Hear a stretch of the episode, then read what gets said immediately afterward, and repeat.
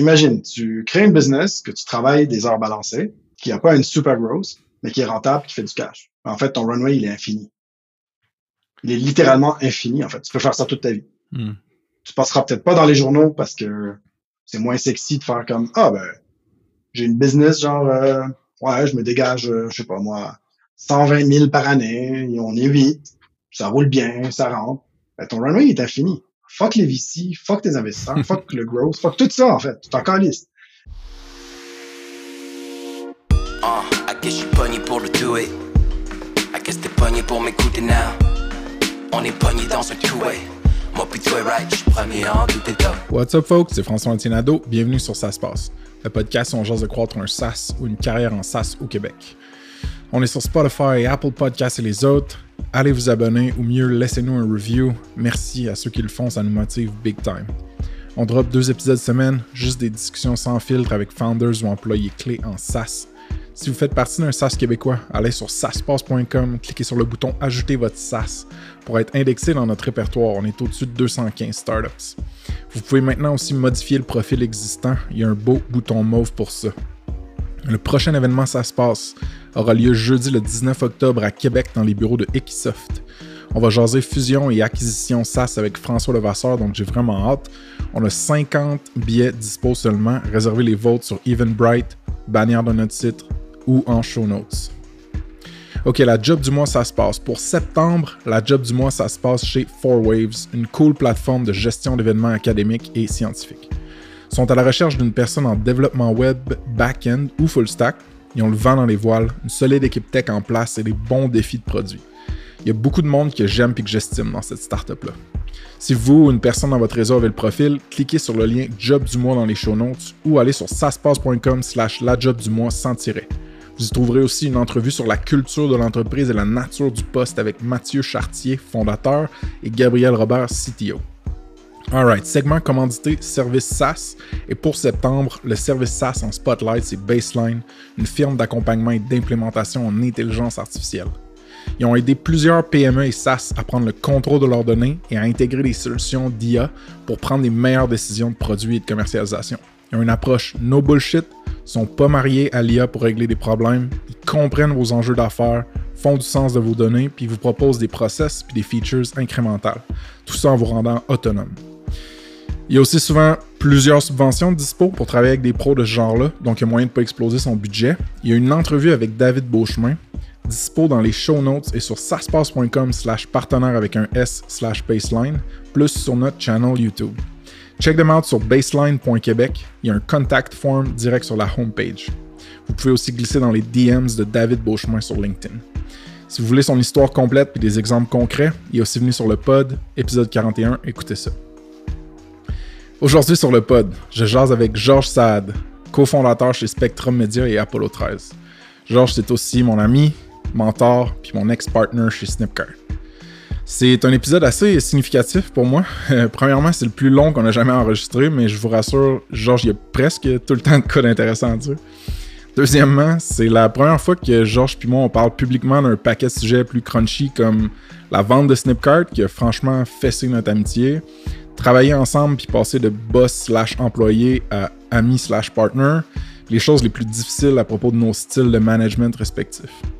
J'en profite aussi pour le questionner sur ses succès, ses échecs, sa vision de l'investissement, de la vente de compagnie, du réseau, de la famille, du legacy, bref, c'est vraiment une conversation riche, puis je me trouve privilégié de pouvoir vous la partager. J'ai ça, il lançait des fleurs en public, mais vu qu'il m'a donné plus de deux heures, je vais le dire. Georges, malgré les milliers de fois où il m'a tapé sur les nerfs, ça reste une de mes plus grandes inspirations dans ma vie. Alright, on passe au show. Let's go.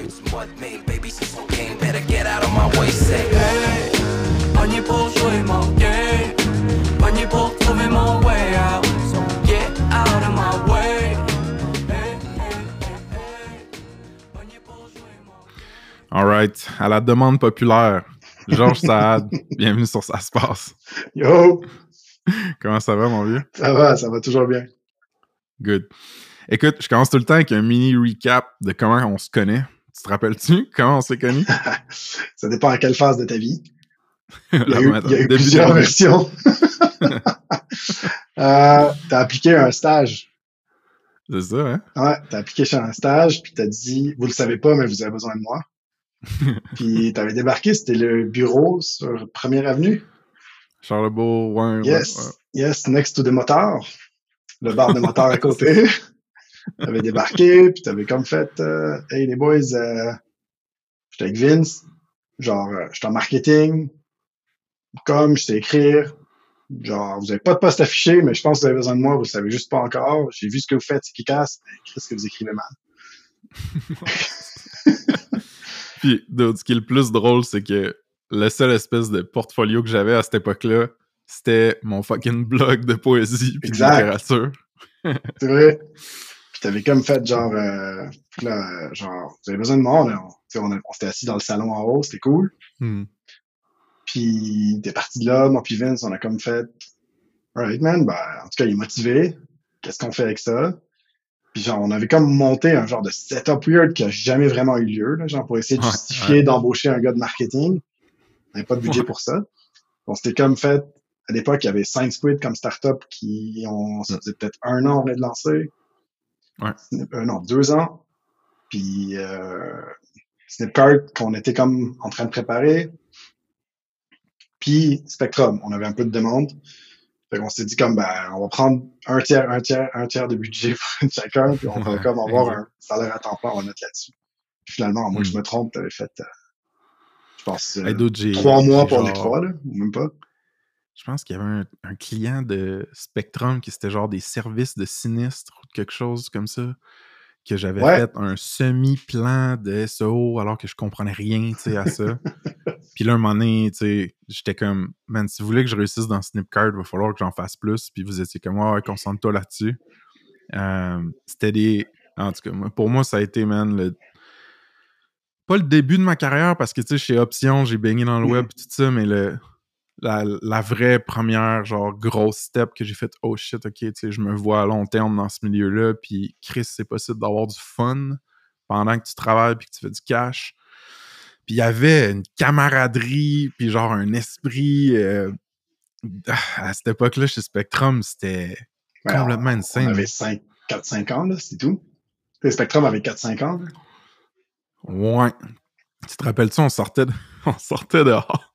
puis je disais que j'allais te casser la gueule parce que j'étais plus grand que toi. Puis tu me disais, c'est sûr que non. Genre, j'ai fait du judo. Puis en avant de toute la compagnie, tu m'as fait une passe de judo, man. J'ai genre flippé. Puis là, j'étais à terre, ah, ah, ah, avec mon bras pogné. Bon, ça a été la dernière fois que j'ai essayé de me battre. Ah. Euh, c'était, c'était- euh, franchement, tu sais, tu parles de ça, man, ça me, ça me rappelle genre un peu comme début, début du Spectrum, tu sais, il y avait la Kissac en arrière, dans le Ouais. parking. tu sais, euh, on, était quoi, 7, 6, 7, ouais. incluant Ah, ah, Snip, là. Avec des crises de bons devs, man, ça a tellement aidé le début de ma carrière, ça, Ouais. d'être autour de des bons devs qui étaient capables de m'expliquer ce qui se passe. Ouais. Um, que c'est là qu'on a commencé. Ouais. Puis là, tu t'es mis à courir aussi? Oui, c'est vrai, je me suis mis à courir avec toi.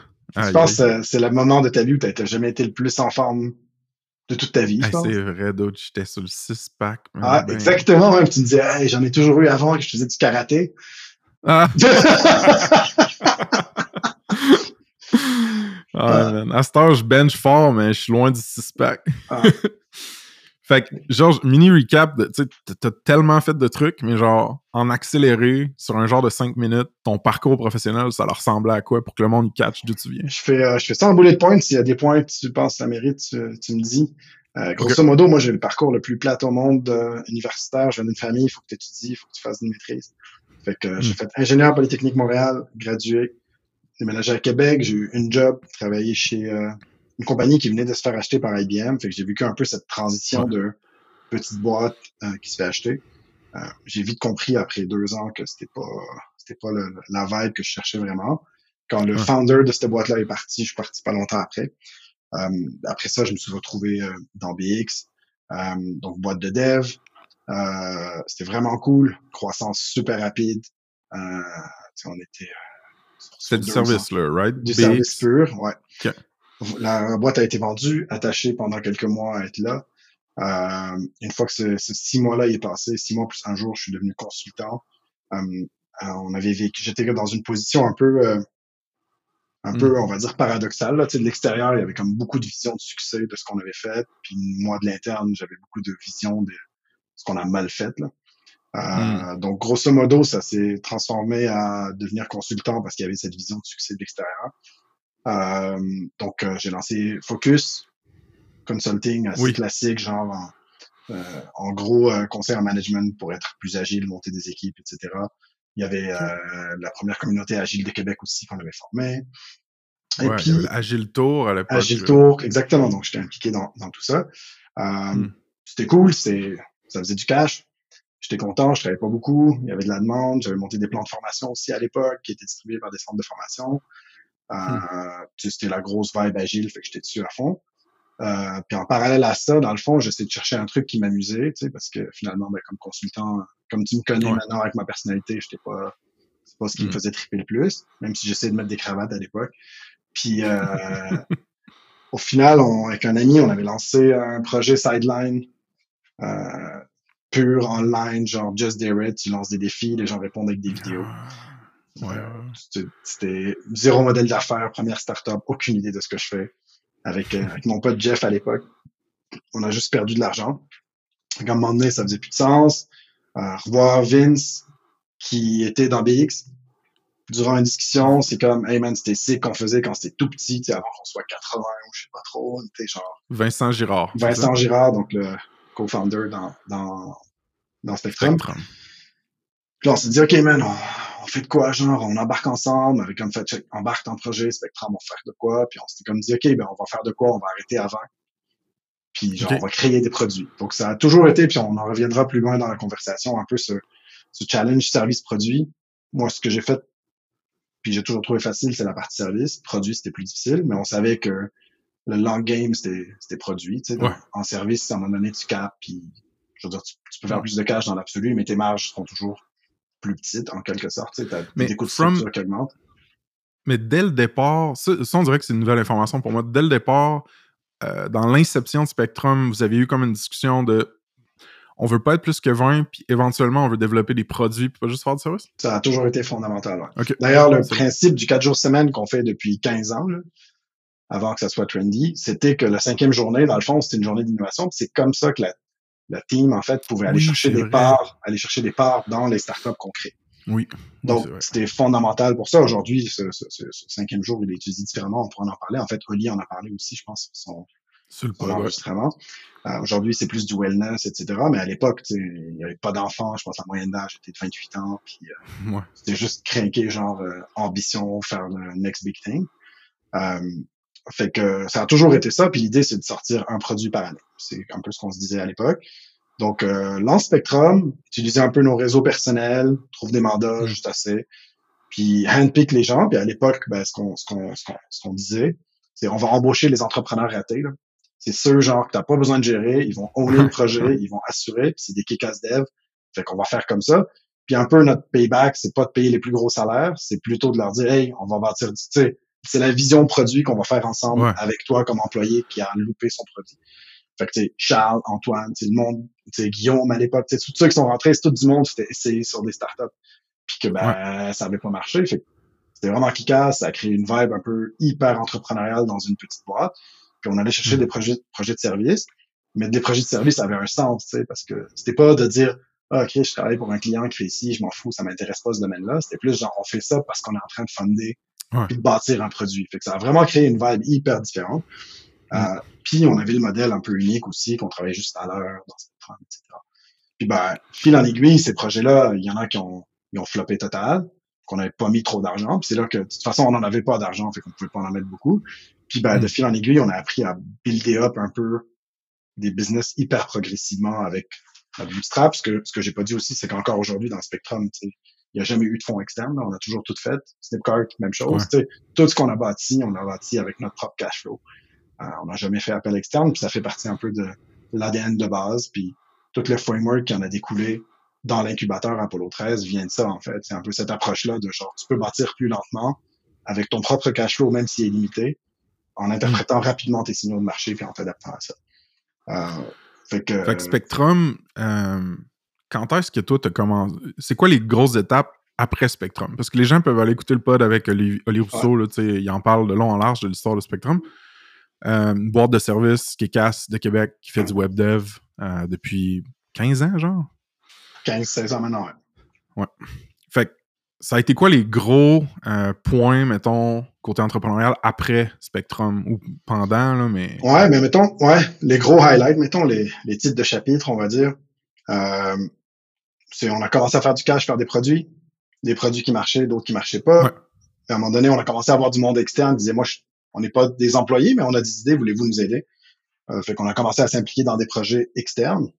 Euh, qu'on a commencé à développer, mais on, on connaissait fuck en commercialisation, en mise en marché, puis en SaaS, en stratégie. Ouais, exact. Fait que ça, mettons, c'est un big milestone où on a commencé à s'impliquer dans d'autres projets. C'est comme ça qu'on s'est retrouvé entre autres dans Expertise, à l'époque Penny Panda. Bref, des projets, il y en a un nommé. Euh, et puis, euh, et puis le deuxième chapitre, c'est que ça commence, ça, ça commençait à bien fonctionner nos trucs. Fait qu'on a acheté un immeuble. On a décidé qu'au lieu de continuer en location, ce qui arrivait, c'est que ces entrepreneurs avec qui on travaillait, ben, c'était dur de se voir avec nos agendas hyper compliqués. Fait ben, on a fait un MVP avec Go Soumission qui sont installés littéralement dans le sous-sol de, de la maison qu'on louait dans les bureaux. on a dit fuck, c'est insane, on peut se voir genre entre deux cafés, on était super branchés. Mm. On a acheté l'immeuble sur euh, Saint-Joseph à Québec. Euh, puis on a installé que on a proposé que toutes les startups avec qui on travaille peuvent venir s'installer là. Fait que c'est comme ça que l'espace du bunker a commencé. Euh, puis Spectrum s'est installé là, tout mélangé. Puis ben, deuxième, troisième chapitre, on va dire, ou troisième highlight, euh, c'est que nos produits ont commencé à vraiment bien fonctionner. On a expertisé ça, on a séparé l'incubateur de Spectrum alors qu'il était que dans Spectrum. On a commencé à avoir que du monde pour ça. Euh, et puis moi, personnellement, ben, j'atteignais un peu, on va dire, mon intérêt d'opérationnalisation. Euh, j'ai la, la, femme de ma vie avec qui je suis aujourd'hui, ben, elle est pas du Québec. Fait qu'il fallait commencer à regarder un peu plus long terme, de bouger un peu euh, du Québec potentiellement. Fait que j'ai commencé nouveau chapitre qui est automatisation des setups que j'ai. Fait que toutes les boîtes dans lesquelles on est impliqué, toutes les boîtes dans lesquelles je suis sur le board, euh, toutes les boîtes dans lesquelles on a investi et Spectrum, ben, fallait trouver un setup pour que ça fonctionne sans ma présence physique. Euh, puis idéalement, sans ma présence tout court. Peux-tu parler un peu de des tests un peu incrémentaux que tu as fait? Euh, comment tu as fait pour tester si ta présence était encore nécessaire ou pas? Fait Ouais, je comprends ta question là. Je, je, sais de quoi, de quoi, tu veux que je parle. Um, en fait, je vais juste faire un petit, euh, une petite parenthèse philosophique là. Je pense que un bon entrepreneur est absent de sa boîte. Là. Sinon, t'es un bon manager, t'as besoin d'être là. Fait puis hmm. un vieux vieux livre là, E-Myth, E-Myth, qui en gros dit qu'un entrepreneur commence par être un technicien. Tu sais, t'es un bon boulanger, tu ouvres une boulangerie. Après ça, tu embauches du monde. Ben en fait, il faut que tu développes un skill de gérer l'équipe pas de faire du pain, parce que normalement, ton, ta team va être capable de faire du pain. Elle va être capable de faire la technique que tu faisais. Puis après ça, la troisième étape, il faut que tu gères une business puis une équipe. Fait que là, tu as des gens autonomes ou tu mets une structure autonome. Fait que ces trois steps-là, je pense, sont assez clés. Si tu es dans les opérations puis que ça fait 20 ans que tu es dans ta boîte, selon moi, puis après, chacun, chacun sa passion puis chacun ses highlights, mais je pense c'est c'est une erreur. Puis si je vais plus loin, la valeur de ta compagnie aussi, quand elle est détachée de toi, elle est beaucoup plus grande. Absolument. Absolument. Parce que ce que la personne, elle achète, elle achète la marque, elle achète la compagnie, elle achète pas l'entrepreneur de qui tout dépend. Ça fait partie des difficultés entre les compagnies de services et de produits aussi. Hmm. Souvent, ton. Mettons que tu veux vendre ta boîte, là. souvent ton numéro 2, puis justement à quel hmm. point cette personne-là managériale sur le plancher est bonne puis importante va payer va, va peser encore plus en balance que toi. Claire. Claire. Ouais, ouais, parce que l'acquéreur va vouloir que la, les revenus qu'il est en train d'acheter, la business qu'il est en train d'acheter, elle, elle, persiste. C'est pas que genre le gars s'en va avec son réseau ou genre c'est un micromanager qui gérait tout, fait quand il est plus là, il s'écroule. Puis ça, on, on, en parlera peut-être sur un, un autre podcast sur d'autres expériences. Mais euh, ouais, puis dans le fond, moi, mon, mon, test était accidentel au début, puis après il est devenu volontaire. Euh, c'est que j'ai j'ai une j'avais une tradition que après Noël, donc euh, dans le coin du 26-27 décembre, moi mon anniversaire c'est le 27 janvier, je partais pendant toute cette période-là en vacances, en mode assez mhm. déconnecté en fait. C'était un peu comme mes grosses vacances tranquilles, genre je vide mon cerveau, c'est ma détox de travail, peu importe, à peu près peu importe ce qui arrive, j'étais complètement déconnecté. Puis ben la première fois que j'ai fait ça, je suis revenu, ben tout ce qui dépendait de moi dans le fond, ben il y avait pété, tu sais. Puis quand tu pars cinq semaines comme ça, là, quatre cinq semaines, c'est ta team, elle peut pas juste dire, bon, on va attendre qu'il revienne, il revient la semaine prochaine. Tu peux pas dire, ah, attends, attends, il revient dans quatre semaines. T'sais. Fait que les décisions, elles sont un peu obligatoires. T'sais. Puis, je dis souvent, genre, c'est un peu un test d'antifragilité. Tu t'enlèves de l'équation, ouais. tu regardes ce qui s'écroule, puis quand tu reviens, quand je revenais de vacances, ben, je voyais ce qui avait pas bien été, puis je me dis, bon, ben, c'est mon target d'antifragilité à injecter dans la boîte en ajustant ce qui a pété pour que la prochaine fois que je pars, ça ne pète pas. ça a été incrémental, accidentel au début, volontaire à la fin. Puis d'ailleurs, la dernière année avant que je déménage en Suisse, on va y arriver, ben, j'étais parti un mois. J'avais un petit souci qui faisait que j'aurais, genre, j'ai voulu vraiment rester en Suisse. Euh, en gros, Mag était enceinte, puis il y avait des petits tests à faire. Puis, ben, je voulais rester plus tard. J'ai appelé les gars, puis on comme fait, en fait, on n'a rien à te signaler, c'est all good, genre. Fait que je suis resté un mm-hmm. deuxième mois. Puis là, j'ai comme fait, alright, genre, là, je suis parti deux mois, il n'y a rien qui a pété, en tout cas, c'est rien de majeur. Puis, puis après, ben, dans le fond, je, je me suis dit, OK, la business, elle est, elle est autonome. Elle va pas rouler comme de la même manière. Puis d'ailleurs, genre, elle roule mieux depuis que je suis parti. Opérationnellement, elle roule fucking mieux. La hmm. business, les gars, ils ont fait les meilleurs chiffres de spectrum de l'histoire depuis qu'ils sont là. Fait sais, la preuve que c'est une leçon d'humilité aussi, mais avec le temps, c'est de savoir que je suis un zero to one. Là, je sais c'est où que j'ai de la valeur. Genre. C'est comme les opérations, l'amélioration de ça, c'est pas mon truc. Puis Oli pourrait te parler de toutes les legacies de, de, de, trucs que j'ai laissés, de genre euh, c'est quoi l'augmentation salariale que tu as eue l'année passée? Ben, j'ai aucune idée, mais Georges m'avait dit ça à l'époque, il n'y a pas de note de ça. moi, je me rappelle pas. bref. C'est voilà. café, café driven augmentation. Exact. Euh, fait que là, d'autres, tu. Gros chunk de ton histoire, gros chapitre, je pense, qui se clôt ou qui change, tu sais, quand tu rencontres la femme de ta vie, décides de déménager en Suisse, puis tu te rends compte, shit, la business un peu indestructible que j'ai voulu bâtir, puis qui, elle, roule sans moi, ça, ça marche, genre. Mm. Mais t'es pas le genre de dude à te tourner pouce, fait que tu te ramasses en Suisse, qu'est-ce que tu fais, tu Fait que je vais faire un petit aveu personnel que je sais même pas si toi tu le sais, là. OK. En gros, déménager, je me suis dit, ouais, bon, les gars vont avoir besoin de moi, je vais travailler, je me prends un petit bureau, puis je me synchronise l'après-midi ici pour être capable de parler le matin avec l'équipe de Québec. Je fais des appels.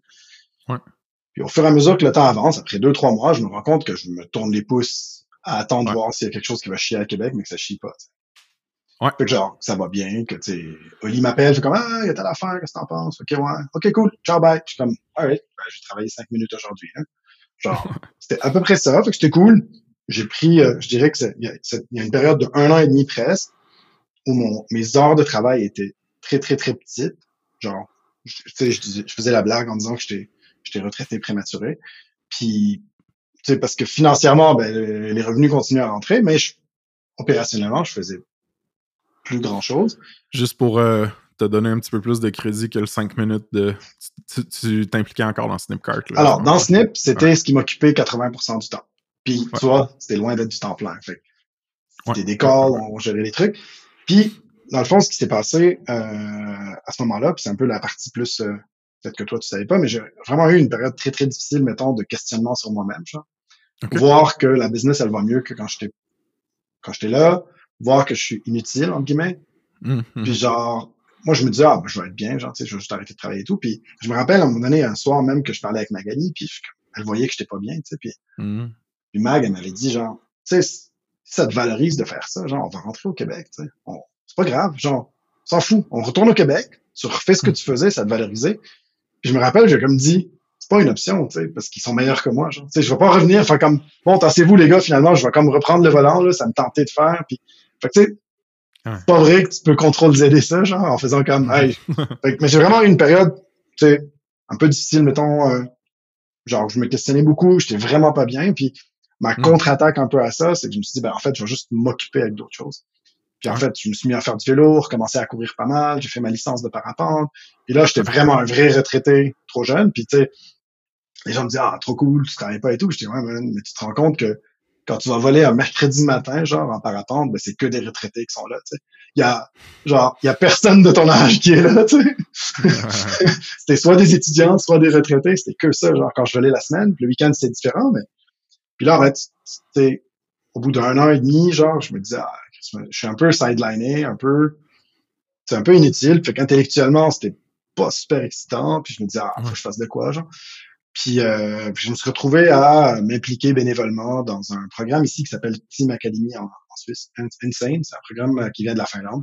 En gros, c'est un, c'est un bac en admin. Euh, ils appellent ça en économie ici. Un bac en admin, mais sans prof. C'est que sur des projets entrepreneuriaux. Ouais. Fait que, dans le fond, les, gu- en gros, les étudiants, ils ont des skill sets à développer, ils ont des compétences à développer. Puis pour les développer, il faut qu'ils fassent des projets qui présentent devant un panel d'experts qui sont des entrepreneurs ou des experts dans leur domaine.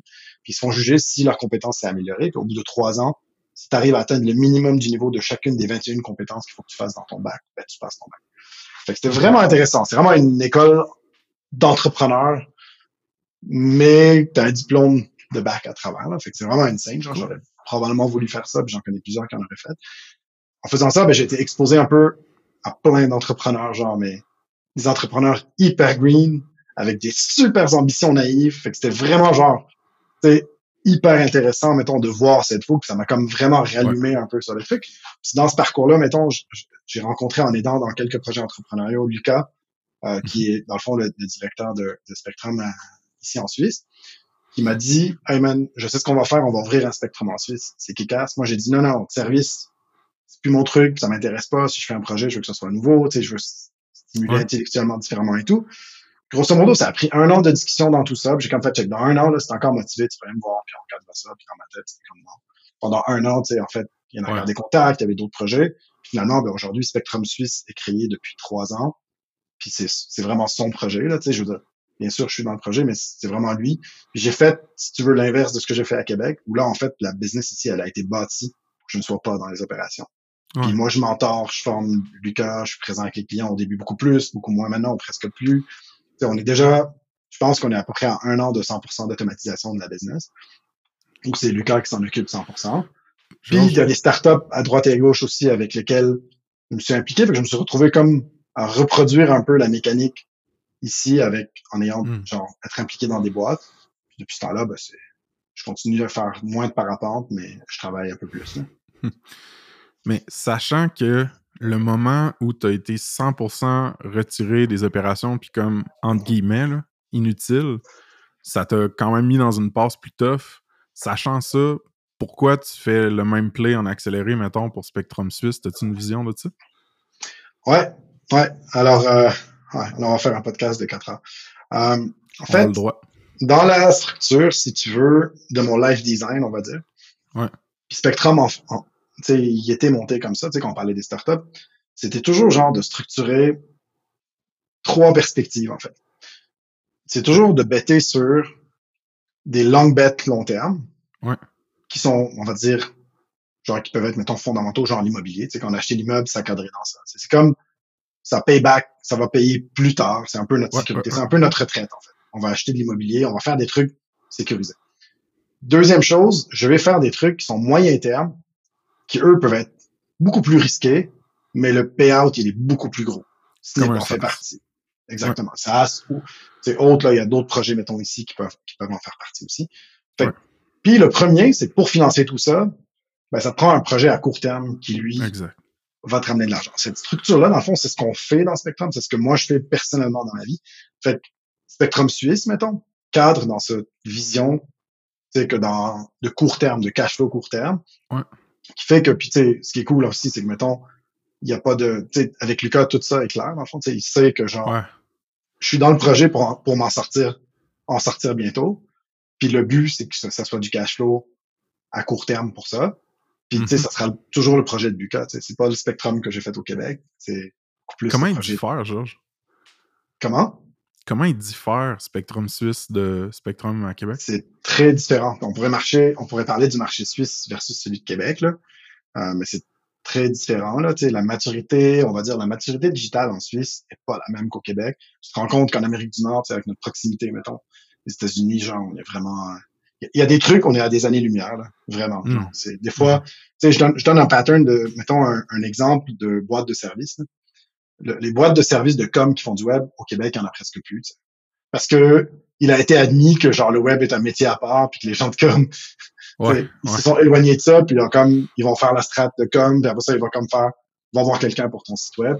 Aujourd'hui, ici, on voit encore ce pattern-là, tu sais, où une boîte de com va faire un peu tout, euh, faire des sites. La, les, les techs de développement, mettons, sont aussi genre reflétés là-dedans. tu sais. Surtout que moi, je suis genre, moi, je vis dans un, je veux dire, j'ai envie de dire dans un village. Moi, je vis dans la montagne, là. je suis dans, dans le canton qui de maisons secondaires de personnes très aisées financièrement. Tu sais, je suis pas dans un canton économique, là. on va dire ça comme ça. tu sais. Je suis pas à Zurich, je suis pas à Genève, je suis pas à Lausanne. Fait c'est encore plus flagrant, mais ce que je dis est applicable aussi, même à l'externe. Tu sais, on a, on a, on a travaillé avec du monde dans d'autres cantons à Zurich, mettons, puis tu vois cet écart-là aussi. Hmm. Fait que il y a, y a vraiment une grosse différence. Puis c'est cool aussi d'arriver avec genre autant de skills qui est un peu inexploité. Puis en gros, ce qui s'est passé, c'est qu'aussi la partie plus pure SEO marketing qu'au Québec, genre, c'est vraiment des faveurs qu'on fait, qu'on fait. Ici, dans le fond, elle a une envergure beaucoup, beaucoup plus grande parce qu'il y a énormément de demandes pour ça, puis il y a zéro offre. OK, got it. Versus au Québec. de- où- ouais. Tu vas avoir plus de strat, euh, de conseils, puis faites-vous des, opé- des opérations aussi au niveau marketing On- de contenu SEO? On va en faire très peu, mais plus dans un objectif d'internalisation pour le client. C'est qu'on va former Parfait. son équipe Ouais. pour le faire. Mais tu sais, ça reste que le gros chunk, c'est du dev, là. C'est ça, c'est Ok. encore, mais c'est juste qu'on en fait la strat, le la, la partie strat pure SEO. Puis tu sais, on est loin des, de la partie com, là. En gros, euh, je vais reprendre tes termes, là. On a productisé ce qu'on a fait chez Snip, là. Tu sais, Hmm. on a, on a Ouais. juste pris un modèle qui est hyper pragmatique, là. C'est pas de la créa, on fait pas des, tu sais, on, on prend le data, on cherche les mots-clés, puis on fait comme, OK, c'est ça qu'il faut faire, puis on va bâtir une structure autour, etc. Fait que tout ça pour dire, dans le fond, que c'est la répartition, mettons, des revenus, elle n'est pas du tout la même. Après, ben, tu sais, les coûts sont pas les mêmes, les taux sont pas les mêmes, les clients sont pas les mêmes. Fait qu'il y a- il y a quand même une grosse différence. Euh, ouais, ça c'est pour... euh, Moi, je vais juste te faire un petit coup de chapeau parce que en, je sais pas en combien d'années ça t'a pris, mais toi, man, immigrant libanais qui débarque dans une Suisse, euh, euh, disons, pas, pas le pays le plus turbo ouvert euh, à toutes les différentes cultures. Euh, puis en, je sais pas, deux ans, man, t'es comme, t'as buildé un réseau, t'as t'as buildé une business qui livre la valeur, qui génère du cash flow, tu sais, c'est c'est classique Georges, tu sais, c'est non, mais tu t'incrustes dans les écosystèmes, puis ton charisme, ta drive, tout ça, tu sais, ça attire du monde autour de toi, puis tu builds. Tu peux pas t'empêcher de builder, genre, puis c'est... euh, ouais, de toute façon, j'ai essayé de rien faire, là, ça marche pas. Fait que, ouais, c'est- con, là, mais euh, après, tu sais, ce que j'ai envie de te dire, puis je sais qu'on en a parlé un peu, qu'on on en parlerait sur le, le pod, plus, on va en parler plus tard, là, mais tu sais, je pense la grosse différence, c'est que c'est par opportunité des gens et non pas par opportunité de marché, là, qu'on moi, je réfléchis, tu sais. Plus, c'est comme, sais, le projet que je te parlais juste avant qu'on commence à enregistrer, là, on verra Ouais. si on en parle, tu sais, c'est comme, tu, tu rencontres quelqu'un avec un skill set XY qui est hyper complémentaire, il est hyper intéressant. Puis comme, OK, man, on va faire de quoi ensemble, tu sais, puis Ouais. that's it, genre, tu vas bâtir autour de ça. Tu vas pas bâtir sur, oh, il y a un marché là, genre, super intéressant, fait qu'on va se jeter dedans, tu sais. On va plus bâtir sur, on a un skill set incroyable, maintenant on va le commercialiser juste parce que la vibe est bonne. Puis l'analogie que je donne souvent, puis tu sais, je l'ai souvent, euh, j'en ai souvent parlé quand on était dans, dans, dans, dans Apollo 13, c'est comment tu choisis les startups que tu accompagnes. Puis en fait, Ouais. on disait souvent, genre, tu sais, l'idée, on s'en calisse, là. Pour vrai, parce que tu regardes des gens, en fait, là, je vais dire un truc un peu élitiste. Tu sais qu'il va, s'il va gagner ou pas. Tu sais, je sais pas comment dire, là, tu le sais, là, tu sais, c'est comme, c'est la même chose quand, quand on était à l'école à 15 ans, tu sais. Tu le sais que le gars est peut-être pas bon à l'école, mais il va finir par gagner et passer sa classe, mettons, tu sais. Tu le sais sur, Hmm, il y, a- il y a des gens qui n'échouent pas, puis échouent, je le mets entre guillemets, on va en parler Ouais. plus tard, mais oui, tu peux, tu peux échouer. C'est juste que je- si tu prends juste ce paramètre-là, genre, t'es probablement right à 80%. tu sais. c'est- oui, dans la mesure où t'as un bon jugement de caractère qui est comme built-in dans toi. Puis toi, tu l'as, ça. Mais tu sais, mettons, tu prends moi, là. Bon, j'ai fait une business, avec vous, j'ai fait une business, je l'ai vendue, puis selon certains critères, je pourrais être successful, mettons. Chris, man, la moitié de mes profs au secondaire pensaient que j'allais genre euh, rien foutre Oui, ou genre hey, finir en prison ou alors Mais prends, prends cet exemple, Frank. prends cet exemple. Prends cet exemple. C'était toujours démerdé. Tu sais, tu que je veux dire? Ton pattern, même à l'école, tout, tu t'es démerdé. Fait que- Ouais. Mais c'est ça le mindset que tu veux, tu sais. Puis moi, je prends souvent l'exemple, tu sais, je vois, je vois, je vois, je vois, je sais pas si GM en a parlé. J'ai pas écouté le podcast, t'as fait avec, là, avec euh, GM de Lexia.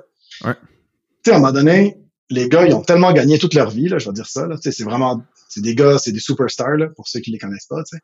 Puis genre, à un moment donné, il y a eu, il y a eu des temps difficiles, mettons. Puis les gars étaient complètement écrasés, démolis. C'est comme, puis à un moment donné, je, je- tu sais, on- je me rappelle, on était assis, puis je dis, les gars, Chris, vous, vous avez jamais perdu de votre vie, c'est pour ça que vous réagissez comme ça. Voyons, tabarnak. Puis, Ouais. tu sais, les gars, tu sais, là, là, je pousse à l'extrême, tu sais, mais ce que je veux dire, c'est que quand tu, quand ton équipe en arrière, dans le fond, tu as cette file-là que, genre, ils vont figure out leur shit, genre, ils vont trouver le path, là, tu sais, c'est- pas ce qui a décidé aujourd'hui. C'est juste que quand il va avoir, genre, du headwind, ils vont figure out comment passer à travers. That's it. Ça veut pas dire que la business va être successful. Ça veut pas dire que tu vas faire du cash. Ça veut juste dire, dans le fond, qu'ils vont tester tous les chemins possibles. Puis s'il y en a un qui est pour réussir, ils vont le trouver. Mhm. Puis c'est plus comme ça. Tu sais, mettons, j'aurais pas fait le projet de Spectrum ici euh, si c'était pas de Lucas. J'aurais pas embarqué dans le projet de e-bike ici si c'était pas de Max et Adria. Tu sais, j'aurais pas embarqué dans si c'était pas de Max. Tu sais, c'est que une histoire de gens, en fait. C'est vraiment que une histoire de gens. Puis c'est tout, en fait. Puis si tu fais ça, selon moi, genre, c'est comme ton, ton, ton success rate, on parlera d'échecs et de succès après, mais je pense qu'il est, il est amplifié, en fait. Puis il est grandement ampli- amplifié, en fait. Fait que finalement, ça a pris 30 minutes, pas 5. Euh... non, je t'agace. Classique. Ben non, je t'agace. Moi, j'étais déjà mindé que ce soit le podcast le plus long parce que t'es une des personnes les plus intéressantes dans ma vie puis j'ai le goût de parler autant que je veux avec toi. Fait que ça. Mais on va shift gears un petit peu. Euh, là, ça fait un petit peu plus que deux ans qu'on a vendu Snipcart. Looking back, tu penses-tu que c'était une bonne décision? Euh, fait qu'on a une autre heure pour cette question, c'est ça? Euh, fait que je sais pas, tu sais, qu'est-ce qui a déjà été dit ou pas sur cette euh, transaction-là? On sait que c'était pas une transaction facile relationnellement entre toi et moi. Je pense que Mhm. sais, c'était. Puis si on est en train de se parler aujourd'hui, c'est qu'on est passé par dessus. Puis je pense que c'est la beauté un peu de ça. Euh, Ouais. Tu sais, à l'époque, non. Mhm. En fait, je vais nuancer. Le moment de la vente qu'on a vendu, je pense que financièrement, c'est exceptionnel. À tous les égards, puis on pourrait en parler que de ça. Aujourd'hui, c'est encore plus vrai quand tu Ouais. regardes les projections qu'on avait à l'époque versus ce qui se passe aujourd'hui. Tu fais comme, alright, man. Genre, good timing. Fait financièrement, absolument rien à dire. Je pense à tous les égards, on a nail. Genre, Mhm. c'est un- c'est une illustration de vendre au sommet, entre guillemets, là, puis d'avoir genre Ouais. tout le tailwind, genre, avec toi qui, qui te pousse dans un momentum. Fait que ça, insane. Au début, au moment de la transaction, ben, je voulais pas vendre. J'étais quasiment Ouais. le, le seul. Fait que je pensais clairement à ce moment-là que c'était une mauvaise idée. Puis je voulais pas Mhm. qu'on prenne la décision que sur une base financière. Aujourd'hui, looking back, ben, je pense que c'est une bonne décision. Puis ça, c'est personnellement, je- je- c'est toi qui as principalement tiré dans cette direction-là. Puis la raison, elle est simple en fait. Ouais. C'est que j'étais de moins en moins dans les opérations. Mhm. Je suis encore convaincu que si on n'avait pas vendu, on aurait fait, on aurait fait encore plus, puis on aurait vendu beaucoup plus dans cinq ans. Le major issue que je pense à l'époque, je voyais pas, que je vois maintenant, t'aurais, la team actuelle, incluant toi principalement, aurait jamais fait un autre cinq ans dans la dynamique qu'on avait, en fait. Hmm. Dans la dynamique qu'on avait, je pense que personne n'aurait poussé encore cinq ans.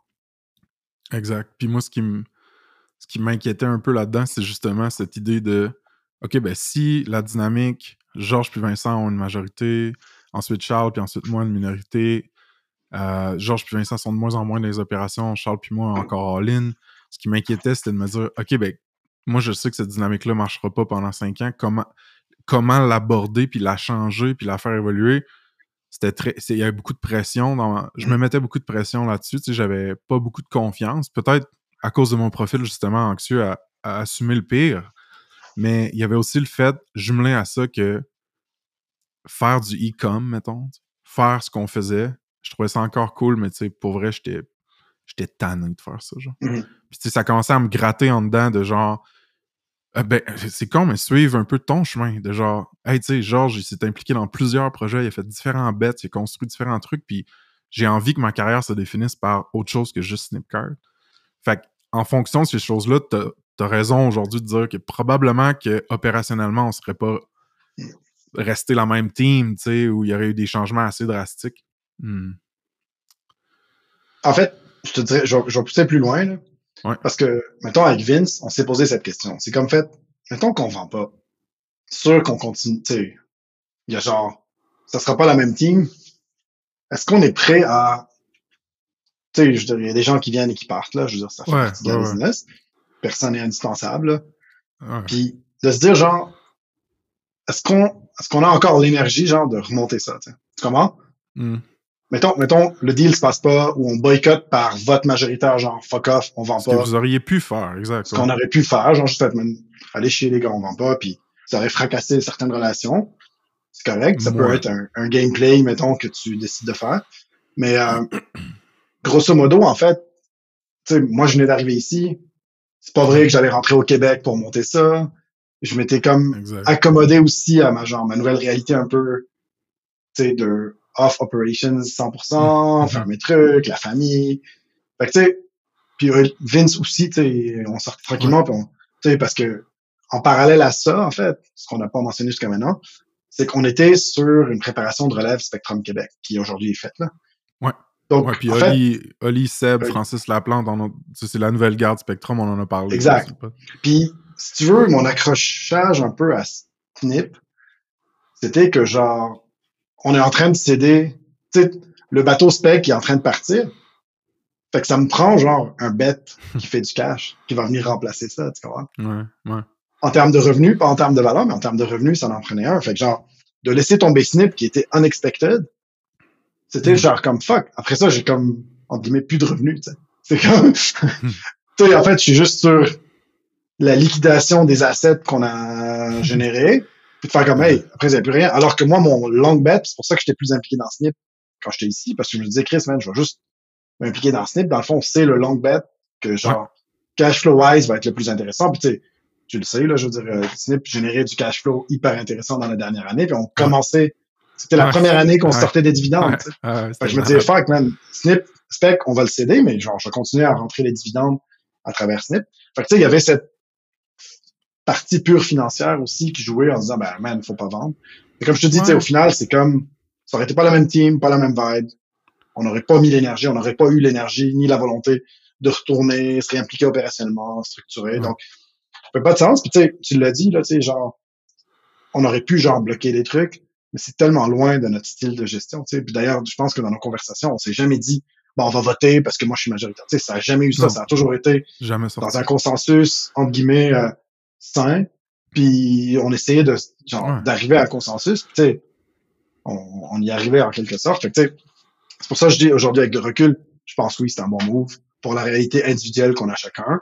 Pour la réalité de la business pure financière, ça, je le, je le pense depuis le début. Tu sais, on a Ouais. parlé longuement à plusieurs moments. Tu sais, je pense que les prix qu'on le prix qu'on a eu, puis les demandes et les conditions qu'on a mis, je pense, si on n'avait pas autant de leviers, on n'aurait jamais eu ça. tu sais. Si en fait, on n'était pas aussi convaincu qu'on était prêt à pas vendre, on n'aurait jamais eu ce qu'on a eu. tu sais. Ah, ça, d'autres, c'est quelque chose que je dis à des founders qui viennent me voir puis qui sont en train de considérer vendre ou qui ont des offres puis tout. C'est une des plus grosses leçons de ce deal-là, c'est ça. C'est genre, si t'es pas prêt à activement le perdre, le deal, là, puis Tu que t'as pas cette confiance-là d'être prêt à le perdre, là, ah man, tu t'imagines déjà riche ou tu t'imagines euh, rembourser telle affaire ou whatever, man. Puis là, comme t'es t'es tiré par ces ficelles-là, tu sais, puis c'est c'est fucking tough, man. Il n'y a pas de way back. Il n'y a pas de way back. Moi, je l'ai vécu aussi dans, dans une autre business avec Spec, là, tu sais. Euh, c'est une business qui allait bien, qui a eu une offre d'achat sur la table, puis qui n'a pas fonctionné. Six mois plus tard, la compagnie, elle fermé. Là. Pas parce que ça allait, mais ça allait super bien au moment de l'achat, tu sais. Hmm, mhm. Mhm. Tu la connais, là, je veux juste pas la nommer parce que ça fait pas de sens maintenant, mais tu sais, ça, ça, ça, quand tu rentres loin dans une discussion d'acquisition ou de vente et que tu es rendu dans de la diligence puis que tu fais cette projection-là de manière naïve, en fait, tu retournes pas. Tu, tu sais, tu te dis au début, bah, je peux rien valider, au pire, ça marchera pas, mais la réalité, c'est quand tu rentres dans ce process, c'est tellement chargé émotivement, c'est Ouais. tellement chargé en termes de projection, genre, et d'impact et de life-changing, genre, effect, qu'en fait, tu ne peux plus revenir en arrière. Tu ne peux juste plus, en fait. C'est dur, là. C'est fucking dur. Puis c'est ça, c'est qu'en plus, ça te déconcentre beaucoup de tes opérations puis de ta vision. Euh, fait que pendant le moment où tu- c'est c'est c'est c'est très risqué de, de tenter un processus Ouais. d'acquisition puis qui fonctionne pas, c'est très risqué. Puis tu sais, nous autres, ça nous a coûté dans les six chiffres d'avocat. fait que tu sais, c'est pas euh, c'est ça, c'est pas simple. Puis C'est pas un contrôle Z, là. Ça, c'est sûr. Ouais. Puis, tu sais, c'est pour ça aussi, dans, cette, dans cette, dans cette vente-là. Tu sais, je pense que tu en avais parlé aussi. tu sais. C'est pour ça qu'on a poussé tellement sur le term sheet le plus détaillé que tu peux. tu sais. Ouais, Parce dans que le LOI, on savait que passer ça, exact. Parce qu'on savait passer ça, no way back, genre. C'est tu deals avec ce que tu as négocié, genre. Puis moi, ouais. Tu sais, on en a eu beaucoup de friction, toi puis moi, pendant ce deal-là, mais une, une chose pour laquelle je peux te donner du crédit à toi puis Vince, c'est que à chaque fois que, bon, vous, vous aviez comme des, des trucs importants. Moi, je veux autant, puis en temps, tu sais, des délais, puis des terms pour toi puis Vince, mettons. Puis au départ, Charles puis moi, on était genre super loose, tu sais, on n'a pas insisté, on n'a pas négocié Ouais. sur rien. Puis un moment donné, on a parlé à des fiscalistes, j'ai parlé à d'autres entrepreneurs, je te reparlais à toi, puis c'était comme, non, non, man, genre, faut que tu pèses sur, sur le crayon, puis genre, faut que ça, ça paye plus pour toi puis Charles, genre. Puis à ce moment-là, encore une fois, vous, vos turns étaient good, là. T'aurais pu me dire, genre, ah, fuck off, Frank, genre, euh, Débrouille-toi. genre, mais t'as dit non, non, non, man, genre, pèse sur le crayon, puis vas-y, puis hésite pas à en demander plus, puis toute cette... Moi, je voulais vraiment la vendre, la compagnie. Toi, tu voulais pas nécessairement, puis t'étais... T'as un appétit du risque, puis une agressivité, mettons, en négociation, que moi, j'ai pas. Puis si j'avais pas eu ça, d'autres, j'aurais eu un deal de marde, man. Ben, t'aurais eu un deal de. Puis, J'aurais eu un deal de man. Ouais. Mais ce que tu peux rajouter, Frank, là, c'est qu'en fait, on a tous, toutes eu ce qu'on a demandé. Pour vrai, là, mettons, quand Absolument. tu penses, on a tout eu, tu sais. Il y a vraiment, tu sais, au moment, tu sais, puis t'en- t'en as- tu l'as écrit longuement, là, mais genre, au moment, on a comme fait, c'est ça ou rien, puis on a fait, ah, ben, il y a rien.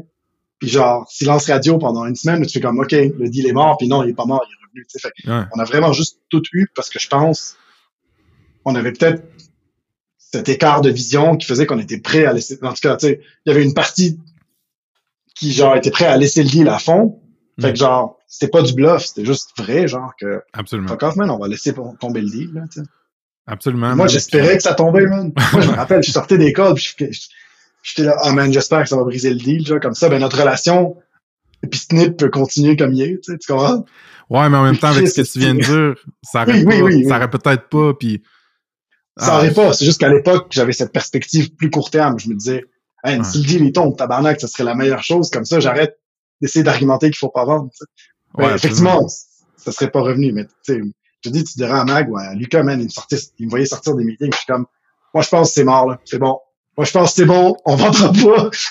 Puis lui, il dit, t'es sûr? Je dis, ah, man, non. Je pense pas qu'ils vont accepter ça. Tu sais, nos avocats disent, non, non, man, tu peux pas avoir des conditions comme ça dans une transaction comme ça. Encore, man, on va les demander. Puis il dit vraiment avec ça. Mais ça, c'est vraiment une affaire que j'ai compris aussi via ta présence puis ton implication dans le deal. C'est que, tu sais, moi, j'allais chercher des conseils partout, puis j'allais chercher, tu sais, pour argumenter mes bords, souvent, j'allais dire, Ouais. Dude, la majorité des deals se font de telle manière, le split équité, puis cash, c'est ça, euh, ça marche pas ce que tu dis. C'était comme, dude, on s'en crisse de la, comment ils se font la majorité des deals. C'est quoi que nous, on veut, c'est quoi qu'on qu'on va pousser pour nous, notre deal à nous, genre, c'est quoi qu'on veut. Puis à la fin de la journée, euh, la valeur puis les terms, c'est ce que l'acheteur est prêt à payer puis à, à concéder. Il n'y a pas d'histoire moyenne ou whatever. Puis en étant dans la position de on s'en fout de le perdre, ben man, c'était c'était la meilleure position qu'on n'aurait pas pu être. Puis ce que, ce que je suis content aussi, Georges, puis qu'on peut, on peut closer le bout de la vente là-dessus, c'est qu'on a tout eu ce qu'on voulait. On a tout fait une petite passe de cash. Euh, puis Snipcart, la- l'acquisition de Snipcart a fonctionné. C'est con, mais Ouais. genre, le ouais, monde, ouais. l'équipe est encore là. Il y a, il y a deux, trois personnes qui sont, euh, trois, quatre personnes qui sont parties. Il y a eu des nouveaux qui sont restés, mais tu sais, il y a un corps d'équipe qui est encore là. Man, toutes les devs chez Snip slash Douda font un excellent salaire aujourd'hui. Le produit de e-commerce, il est intégré dans la stack de Douda. Il roule, il génère des revenus. Euh, il y a une bonne relation avec le Ouais, c'est une successful acquisition story, là, c'est sûr. Ouais, Exact. c'est une acquisition réussie, là. Puis ça, ouais. ça aurait été fucking heartbreaking quand même que genre, ah ouais, on fait du cash, on sort, mais que ça plante, tu sais.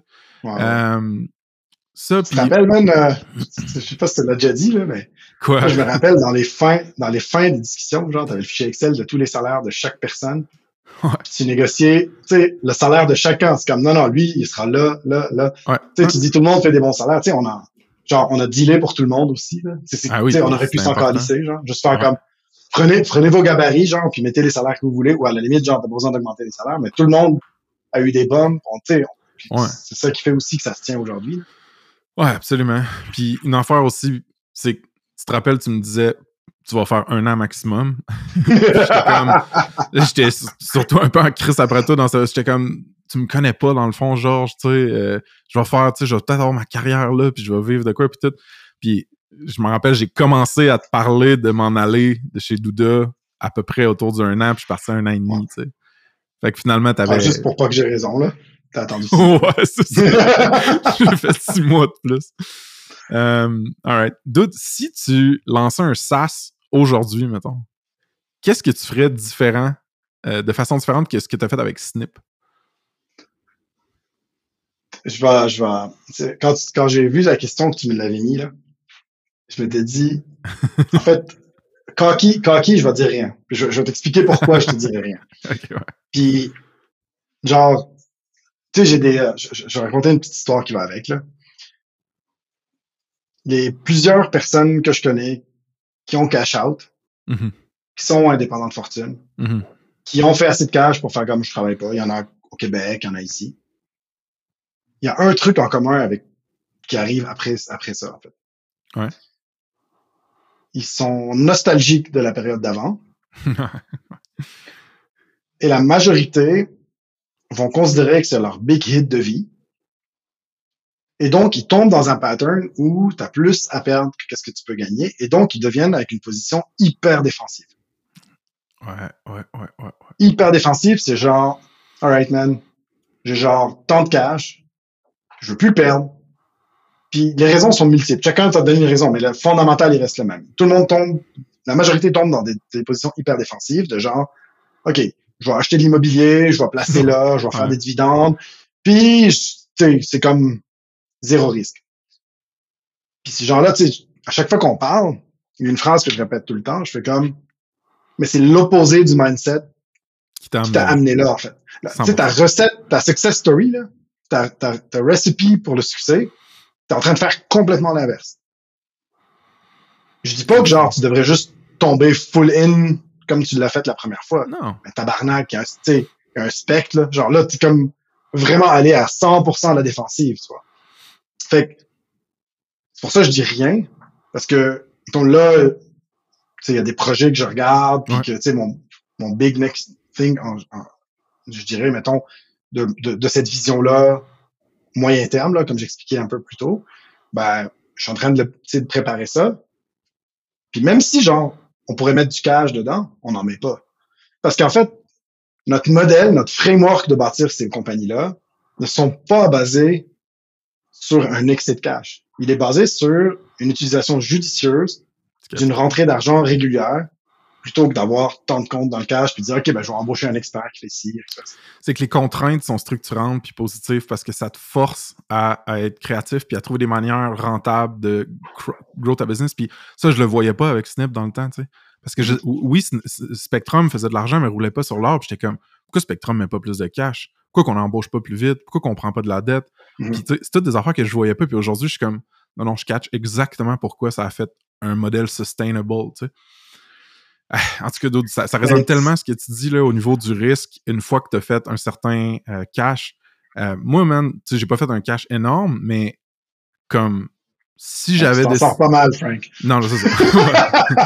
non, non. euh, mais si j'avais décidé de rester d'un appartement, mettons, euh, dans Saint-Jean-Baptiste, puis de manger des ramen, j'aurais pu arrêter de travailler, mettons. Mais clairement que c'est Ouais, pas, ça que je, pas ça que je voulais. Puis tu sais, ça a quand même pris tout mon petit change de me dire Alright, je vais me mettre à dépenser cet argent-là pendant qu'il n'y en a pas qui rentrent Ouais. pour builder une communauté puis un projet que ça, euh, puis une plateforme avec ça se passe, puis commencer à checker pour peut-être builder d'autres choses, acheter d'autres choses, puis tout ça. De me remettre en mode risque, je pense que c'est. Ça a, été, ça, a été tough pour moi, mais c'est valorisant. Genre, tu sais, je me lève le matin puis je suis comme. Alright, man. Genre, tu, tu te challenges avec ta propre psychologie, parce que je suis pas le plus euh, risk-friendly, mettons. Puis tu builds de quoi, puis t'es fier, puis le- man, le pire qui arrive, là, d'autres, là, c'est genre que tu pognes une hostie de bonne job à quelque part, tu fais ça un bout, puis t'en réessayes, puis tu t'en repètes la gueule, tu sais, mais genre, est-ce que c'est tough, man, de sortir de ça, parce que j'ai tellement du monde qui était comme, tu sais, je brûle une coupe de 1000 pièces là, euh, hop, hop, là, par mois, puis ils sont comme, ben voyons donc, tu sais, puis tout ça. Puis je suis comme, ouais, man, je comprends, là, tu sais, que dans le court terme, tu vois ça, puis t'es comme, hey, tu fais juste gruger sur le moton que t'as fait, puis ça fait aucun sens, puis nanana. mais je build le quoi pour le long terme, tu sais, puis mon réseau, man, puis mon, mon inspiration, puis les opportunités qui sortent juste de ça se Ben, le sens, man. Le, Le sens, que tu donnes quand tu te réveilles le matin, là. Ben oui, man. Puis, man, tu sais, j'ai tellement des belles conversations avec du monde fucking intéressant ou des belles conversations avec du monde que j'ai normalement, j'ai pas le temps de voir, tu sais, puis de chiller avec. Fait que, euh, ouais. Mais là, tu sais, je vais donner une anecdote, là. Il y a, j'ai un ami que je connais qui est dans cette situation-là. Quand on a commencé Spectrum, Ouais. ici, Suisse, il, était, il venait souvent au bureau, genre. Juste prendre un Juste café. chiller, ouais. Puis, à un moment donné, je suis comme fait, euh, bon, qu'est-ce qui se passe et tout. Puis, il m'a comme fait, il faut que je te fasse une demande, là, genre quoi. Il dit, je, je peux-tu devenir actionnaire dans ce programme? Je vais mettre du cash. Je, je peux-tu être dedans? je suis comme fait, ben, faire quoi? Tu sais, genre, on n'a pas besoin, là. C'est, ben, juste faire partie de ce projet-là, genre. Il dit, juste, peux-tu avoir des, juste faire partie de cette vibe-là, genre, que vous avez, tu sais?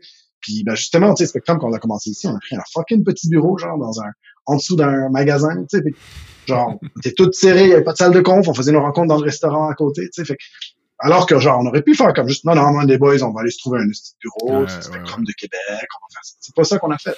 Puis lui, il a juste fait comme, ça, c'est de la vibe, genre, c'est ça qu'on va faire. Fait je pense juste que c'est un, un genre de, de biais mental. Selon moi, puis là, ça, c'est pur personnel. Les, les patterns que ça fait ça, puis tu sais, ça s'applique à ce que tu viens de dire aussi, Frank. C'est, ce comportement-là, en fait, reflète le fait que tu penses que ton plus gros hit, tu viens de le faire, puis tu le feras plus. Ouais, T'sais, mais ça, je le pense. alors que-. Ouais. C'est ça, exactement. Exact. Puis moi non plus. Moi non plus. Mhm. C'est pour ça, en fait, que je continue à driver des trucs. Tu sais, aujourd'hui, Ouais. je travaille beaucoup plus que avant la vente. Fait Mm. Ouais. Mais, mais je mets pas, je mets pas plus de cash. Tu comprends? Dans le sens que genre, je, je, je mets le même cash que j'aurais mis avant la vente, quoi que ce soit. L'idée, c'est de se dire, genre, je pense que je peux faire en- encore de quoi de plus big, de plus impactant, de plus percutant. Hmm. Puis on en parlera du, du- des- projets potentiels que je regarde, mais je pense qu'on peut faire des choses encore plus big.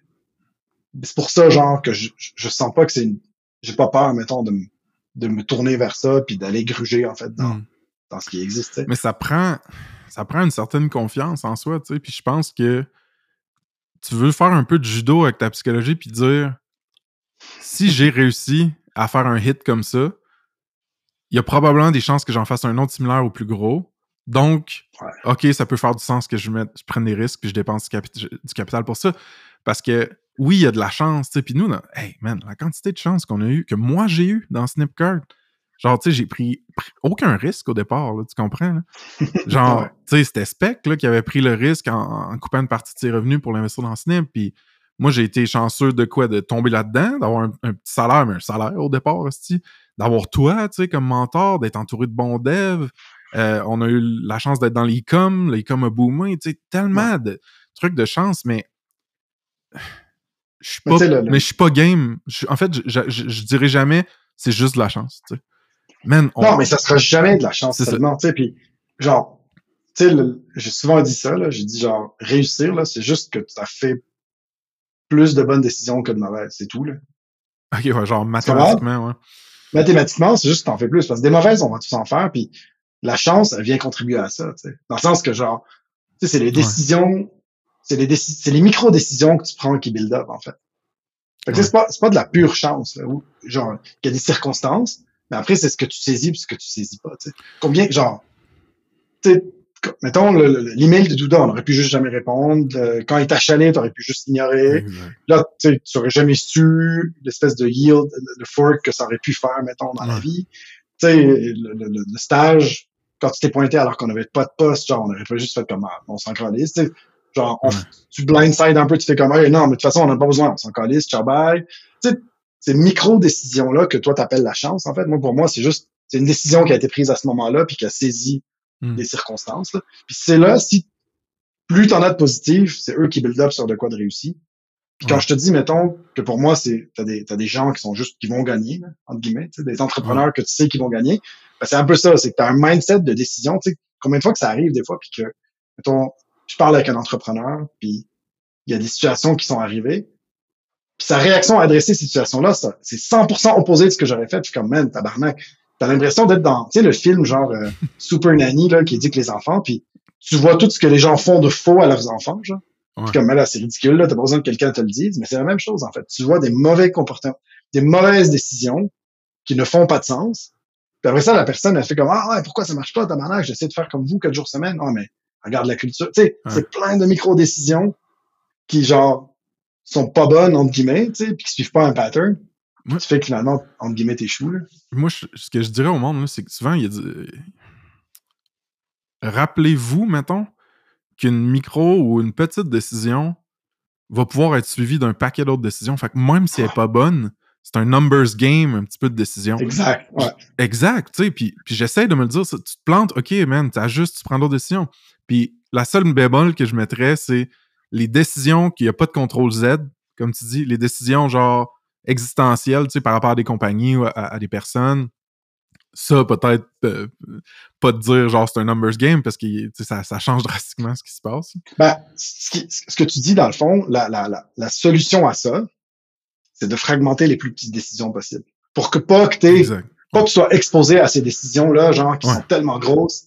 Tu sais, c'est la même chose, mettons, je- tu sais, mettons, on, fait l'analogie avec le développement en méthode agile, tu sais, tes user stories, tu veux le plus choppé petit, tu sais. Si tu le chies, c'est pas grave, c'est tout petit, tu sais, ton, ton dérapage, il est Mm. pas gigantesque. Ouais, Mais si bon tu accumules tes grosses décisions-là pour genre, tu sais, moi, j'adore dire genre, il faut toujours prendre la décision le plus procrastineur possible, le plus loin possible. Ouais. Toutes les décisions que tu peux les repousser, genre, tu les Mm. repousses. Ouais. Parce qu'à chaque jour, tu as un peu plus d'infos pour prendre cette décision-là. Puis tu la prends, la décision-là, quand tu es obligé de la prendre, en fait. T'es pas Mm. obligé de la prendre avant. Tu sais, genre, euh, faut-tu changer de job, faut-tu pas changer de job? Je m'incorpore. applique. Non, mais, ouais, t'incorpores, Ouais. t'incorpores. Mais tu sais, juste, change de job ou change pas de job. Applique, man, tu verras. Tu sais, Ouais, ok, c'est ça, c'est ça. Tu comprends? Ouais. C'est comme, on sait pas, là, quand tu seras exposé à ça, tu prendras la décision. Mais t'as pas besoin de te poser mille questions alors que t'as rien sur la table. Puis c'est la même chose pour la business, tu sais. Je vais-tu faire, tu sais, je vais-tu embaucher un gars de marketing? Au pire, man, annonce, regarde ce qui te rend compte. Il y en a peut-être un qui va te blow away. Vas faire, OK, man, je l'embauche. C'est Hmm, fucking. Tu sais, avant de te poser juste plein, plein de questions. En fait, avance dans ce que tu peux avancer. Puis c'est la même chose dans la démarche de créer Snip. sais. Mhm, Au début, on mettait pas beaucoup de cash, mais les signaux étaient positifs, fait qu'on en mettait un peu plus. On n'a pas juste fait, tu sais, on a mis, je sais pas, mettons, je me rappelle plus du chiffre, là, mais c'était autour de 2 millions, mettons, sur les 9 ans d'investissement qu'on a fait. Bah, on n'avait jamais eu 2 millions dans Snip, dans Spec. On n'aurait jamais pu mettre, même si on l'avait, de toute façon, ça aurait été faux de le mettre. Alors qu'on a mis tout le temps un petit peu de cash. Ouais, puis il n'aurait pas été allocated en fonction du learn, des apprentissages que tu fais à, Ouais. à travers ces cycles de micro. Ouais. Non, le ça parallèle avec n'est cher. pas pire. Hein. Euh, D'autres, il y a beaucoup d'entrepreneurs, mettons, qui aspirent à avoir un peu ce que tu as aujourd'hui. Puis moi, je, je m'inclus là-dedans. Tu sais, j'ai dit récemment à deux, trois personnes, moi, je veux ce que Georges y a. puis je m'explique par ça. rougir. Hein? Tu vas me faire rougir. Non, mais ce que tu ce que comment je le décrirais, c'est genre une quantité d'actifs, de capital, puis de contacts, un réseau qui te permettent de prendre des bêtes long terme sans trop prendre des gros risques court terme. Puis tu joues sur, le temps comme ça, tu sais, as des projets court terme, des projets long terme. Euh, fait que moi, je trouve ça turbo intéressant, puis tu sais, je, je travaille à me rendre là. Euh, la question, c'est un peu, ben, dans quel projet tu es investi ces temps-ci, tu sais? Parce que là, on a parlé de Spectrum Suisse, mais clairement, tu as dit que c'était pas un end goal long terme, tu sais. Euh, fait quoi? T'as-tu des trucs à share Fait par rapport à ça? La réponse, je, je, je vais- je vais donner juste une première partie de réponse par rapport à ça. Ouais. Je pense que ça, c'est plus parce que j'essaie de bâtir axé sur un lifestyle, en fait. OK.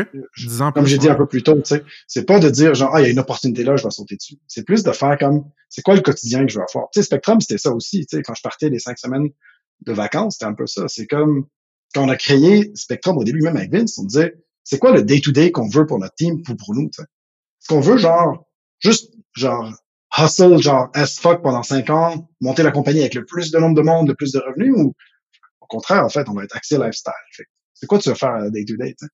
Ah, ben, le day-to-day, dans le fond, ben, tu veux venir au bureau chill, faire de la slackline quand il faut, aller faire du ski quand il y a de la tempête, tu puis quatre jours semaine. Fait que tout ça est venu un peu plus avec un design de lifestyle qu'on voulait, puis on a atterri les gens qui faisaient là-dessus, Mm. qui fitaient là-dedans, puis on a bâti autour. Ben, c'est la même chose, en fait, pour mes projets, tu sais. OK. Dans le sens que moi, je regarde le day-to-day de ce que j'ai envie de faire, puis je peux dire je vais bâtir autour. Tu sais, aujourd'hui, mettons, dans l'étape où j'en suis, je veux plus être dans les opérations. Ça fait partie des choses, Ouais. mettons, sur lesquelles je suis un peu intransigeant, mais ça me manque un peu le goût de risque plus élevé de ce que je fais maintenant. Aujourd'hui, dans le fond, dans mes, dans mes structures de projet, ben, le court terme, je l'ai dit, tu sais, c'est à Spectrum Québec où je suis, en, je suis en- tu sais, avec le- les gars qui reprennent, où je suis encore impliqué, mais c'est Ouais. très peu. Il y a Spectrum Suisse que je pense pour les 5-6 prochaines années, ça va rouler, puis ça va être mon ça va être un peu le- ce qui roule puis qui, qui, qui génère les revenus à court terme. Ouais. Euh, puis effectivement, c'est le projet à Lucas, puis à, à, la team aussi, genre de, de le porter éventuellement. Euh, moyen terme, il y a encore toutes les business dans lesquels je suis impliqué au Québec. Tu peux-tu en mentionner une qui veut continuer roule, ouais, ben, tu sais, que ce soit Alexia, que ce soit Four Waves, etc. Mhm. Il y, a, il y a des business, en fait, qui, qui, qui roulent puis qui sont un peu un genre de bête risquée à, à faire quelque chose. Je l'ai mentionné un peu plus tôt aussi. Tu sais, j'ai- naturellement aussi diversifié un peu dans l'immobilier, que ce soit les deux immeubles qu'on a achetés à Québec, qu'on utilise pour les bureaux, ou des trucs plus personnels, mettons, que qu'on fait ça. Fait que ça, c'est comme le spectre un peu des, des- des différents trucs.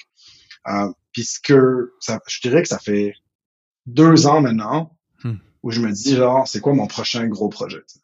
Mon, mon, mon truc qui va m'occuper plus, c'est pas 40 heures semaine parce que je suis plus prêt à faire ça, mais genre, c'est quoi le projet qui va me travailler? Puis c'est comme mon, mon encore plus gros snip, puis plus gros truc, que genre dans 10 ans. Écoute, j'en étais sur un il y a pas longtemps. Il y en a un autre qui est sous le radar maintenant, qui est fucking insane. C'est normal que je dise qu'il est fucking insane, il est tout frais. Fait toujours, tu sais, les projets de loin ils sont toujours sexy. Plus tu t'en rapproches, moins ils sont sexy. Ouais. Fait qu'on verra où ça va, ça va se faire. Mais tu sais, il y, a- il y a un projet qui est, je pense encore, qui est fucking insane. C'est juste qu'il y a eu, euh, il y a eu ChatGPT qui est apparu entre les deux. Hmm. Et selon moi, est un game changer dans l'industrie dans laquelle on voulait aller. Ok. Euh, puis la décision a été de dire, genre, ben, je pense que le timing n'est pas bon. Tu tu rentres pas dans une industrie qui est en train de se faire bouleverser par un tool qui, genre, tout le monde connaît et tout le monde adopte. Intéressant. Fait que ça, c'est ça, c'est une chose. Euh, puis l'autre projet, en fait, il est venu par les billets d'un ami, dans le fond, euh, qui lui est en train de se préparer à sa prochaine étape, Ouais. justement de vente, etc. Euh, et que ça fait longtemps, on se dit genre nos values sont à la même place, on a Mhm. la même vision, faut qu'on fasse de quoi. Il a un skill set qui est complètement différent du mien. Tu sais, on- tout ce qu'on a fait, nous, on travaille beaucoup en, tu sais, les SaaS, on est très axé tech, puis notre marketing, elle est très inbound. Mhm. Lui, c'est une fucking machine à bâtir des machines à vente, Nice. B2B. C'est ce qu'il Puis sait faire. Encore une fois, je voudrais juste highlighter que tous les projets sur lesquels tu mises et que tu construis sont. La genèse de ces projets-là, c'est les personnes puis la confiance dans les C'est personnes. que Ouais. ça. Parce que je les ça, connais, moi, ces personnes-là, puis je, je comprends ce que tu veux dire. C'est, Euh, voilà, puis, puis tu vois, il vient d'arriver, il était venu, il était chez moi il y a pas longtemps, on se parlait d'un projet, puis ce que je peux en dire à ce stade-ci, dans le fond, c'est que c'est un, un, un- gros projet avec beaucoup d'impact qui touche à la gestion de l'eau mondiale, en fait. Fait que c'est vraiment avec, avec de la tech qui va dedans, puis un peu de hardware. Ça que c'est vraiment cool parce que ça, ça coche beaucoup, beaucoup, beaucoup de cases, mettons, que je, je cherche. ça va-tu être l'eau de montagne Georges Saad de Suisse? Moi, j'en achète Non, en fait, tu sais, le, le truc figure out dans les analyses qu'on a fait jusqu'à maintenant et les, et les entrevues qui ont été faites jusqu'à maintenant, c'est que les, les- les- dans la validation, la Suisse est un des derniers marchés parce qu'il y a une abondance d'eau Ouais. ici que ça fait aucun sens. Mais Intéressant. t'as des, tu sais, que ce soit, que ce soit la Californie qui souffre de sécheresse à chaque année, euh, ou ouais. en France où ils ont passé des lois avec des quotas Oui, d'eau pour oui, les oui, usines, ou l'Italie ou l'Espagne, il y a des gros problèmes mondiaux. Fait c'est pour ça que je dis que ça coche beaucoup de cases, genre, tu sais, mon big project, il faut pas que ce soit géographique, il faut que ce soit genre mondial. Hmm. Euh, il faut que ça soit un impact, fait que, gestion de l'eau. Tu, tu parlais tantôt, j'ai le goût de creuser un tout petit peu, mais tu parlais de designer tes projets entrepreneuriaux puis les gageures que tu fais autour d'un lifestyle que tu veux vivre pour être bien heureux, whatever. Mhm. Euh, bon, à l'époque, c'était faire de la slackline, euh, pas se prendre trop au sérieux, pas avoir à porter de cravate. Tu sais, c'était très euh, adolescent, disons, là. Mais aujourd'hui, man, t'es un papa de deux personnes, t'es un mari, tu sais. Euh, fait que c'est quoi le lifestyle que tu veux designer autour? C'est quoi les gageures puis les projets que tu fais? Puis qu'est-ce que tu veux qui. C'est quoi la résultante dans ton lifestyle, genre? ah, c'est- en ce moment, mettons, c'est avoir beaucoup de temps. Magali, elle a beaucoup de vacances, puis je veux au minimum avoir ces vacances-là, tu sais, fait que euh, elle, elle est prof, fait qu'à toutes les huit semaines, elle a deux semaines de congé. Nice. de vacances. Plus l'été, on a six semaines de vacances. Fait que c'est pas mal mon rythme de vacances en ce moment annuel, tu sais, où toutes les huit semaines, on part quelque part avec la famille. Mm. On revient deux semaines après, on recommence l'école, elle recommence à travailler, elle est à 40% Fait que, tu sais, on a, on a une balance qui est vraiment saine. Puis je pense, le gros challenge, en tout cas dans mon lifestyle actuel, c'est ça, c'est que je veux savoir que si le matin je me dis, ah, aujourd'hui j'ai envie de faire ça, Tu ben, je vais le faire. Si aujourd'hui j'ai envie, business-wise, intellectuellement, j'ai envie de m'attaquer à un problème opérationnel, genre dans le spectre des compagnies dans lesquelles je suis impliqué, je fais comme OK, je vais m'attaquer à ce problème-là. Aujourd'hui, j'ai pas envie de faire ça, genre j'ai envie de régler un autre problème, ben, je vais m'attaquer à un autre Ça revient. qui est arrivé. Ça revient beaucoup, man. Michael Carpentier, qui était sur le pod, me disait ça aussi. Tu sais, la liberté, la richesse, c'est la liberté, man. C'est genre Mm. la plus grande de- pouvoir décider ce que tu fais de ton temps. C'est euh, quelque chose d'important. C'est clair, mais tu sais, il, faut que ça soit intellectuellement motivant. Ouais. Je pense que juste avoir du temps, c'est c'est pas bon. là. C'est c'est- ben, Non, mais c'est c'est la pas bon si liberté t'aimes pas ce que tu fais. C'est la liberté d'allouer ton temps puis pas juste du capital, tu sais, genre.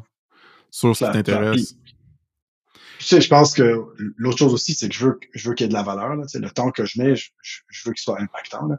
Tu sais, j'ai pas envie de rentrer pour écrire des emails que je trouve que genre c'est administratif. Tu commences, je veux, je veux Je comprends. le temps que je mets, genre, je veux qu'il faut qu'il soit percutant.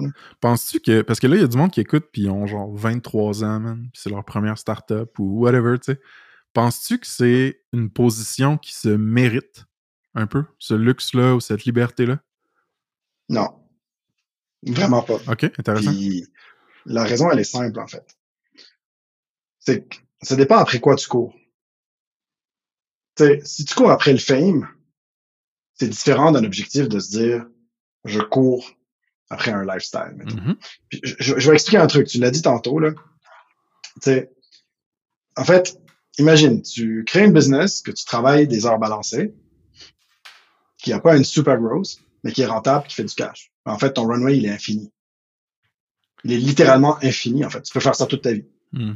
Tu passeras peut-être pas dans les journaux parce que c'est moins sexy de faire comme, ah ben, j'ai une business, genre, euh, ouais, je me dégage, euh, je sais pas moi, 120 000 par année, et on est 8, ça roule bien, ça rentre. Ben, ton runway il est infini. Fuck les VC, fuck tes investisseurs, fuck le growth, fuck tout ça, en fait. Tu t'en calisses.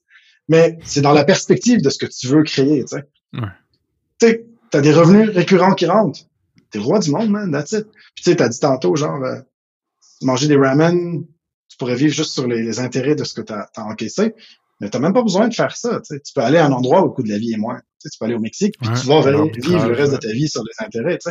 Fait que ça dépend vraiment de ton objectif que tu te donnes, tu. Puis moi, je viens pas d'une famille d'entrepreneurs. Moi, c'est plus un accident qu'autre chose. Puis moi, j'aurais adoré, comme moi, j'étais jeune, qu'on me dise que, genre, être entrepreneur, t'as pas besoin d'être en train de hustler tout le temps. T'as pas besoin, genre, de te la jouer.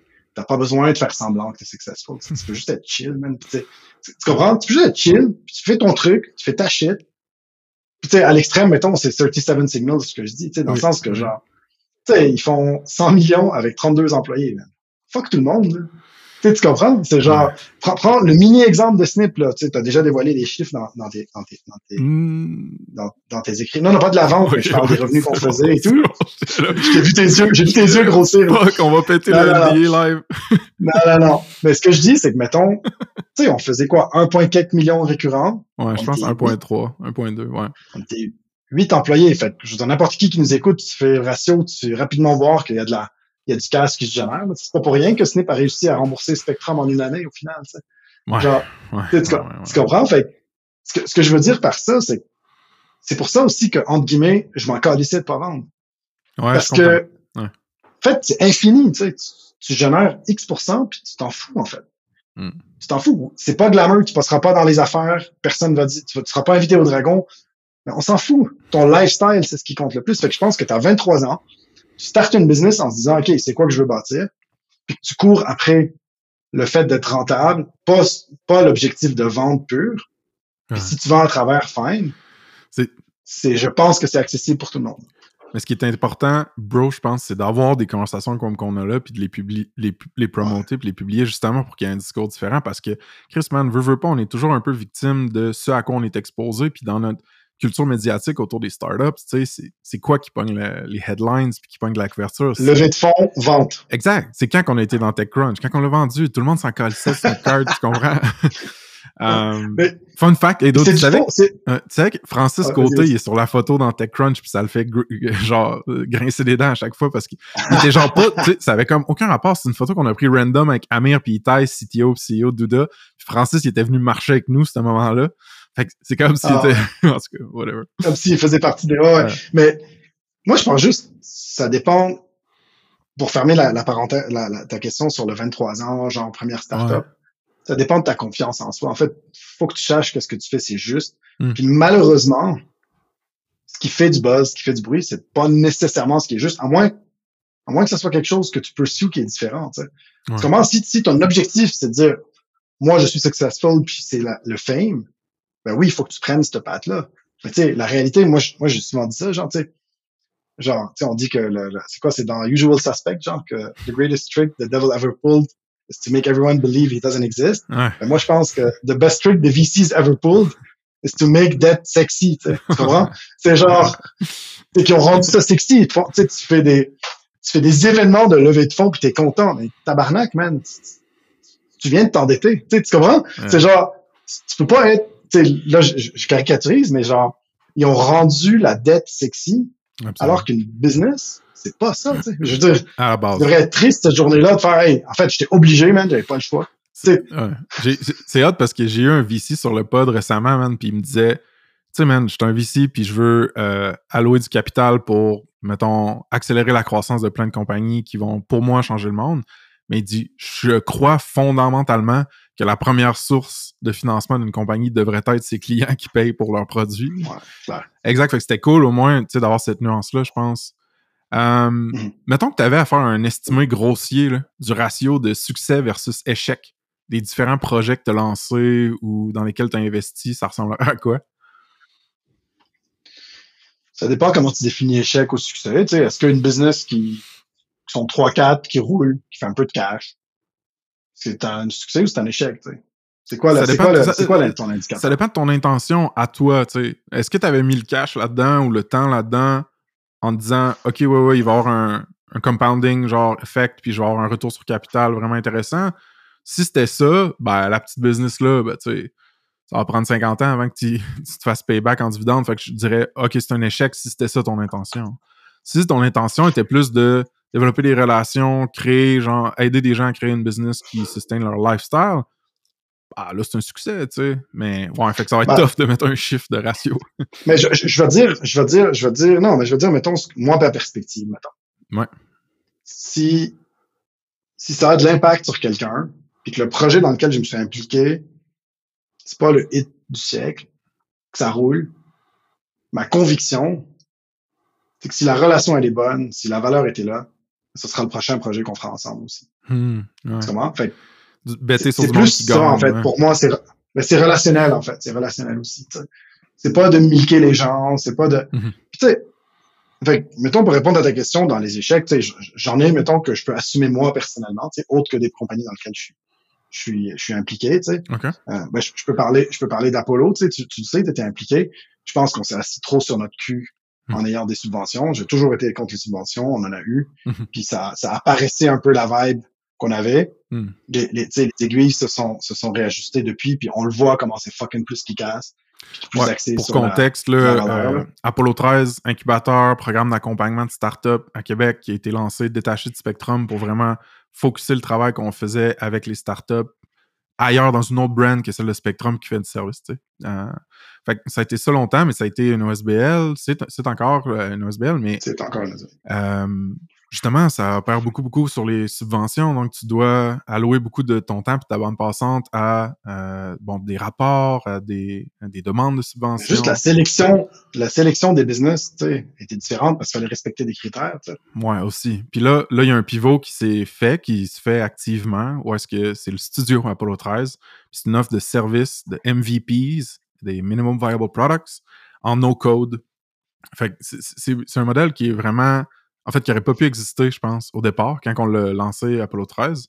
Mais ce qui est malade avec ça, c'est qu'encore une fois, ça, fait- ça va résonner ce que tu as dit plus tôt, c'est c'est sur la personne qu'on a misé. On a rencontré François Ouais. Deville, on a vu le skill set, on a vu les connaissances sur le réseau qu'il y avait, on a fait vous, vous avez fait ah oh shit, tu sais, il y y y a un business model ici, tu sais.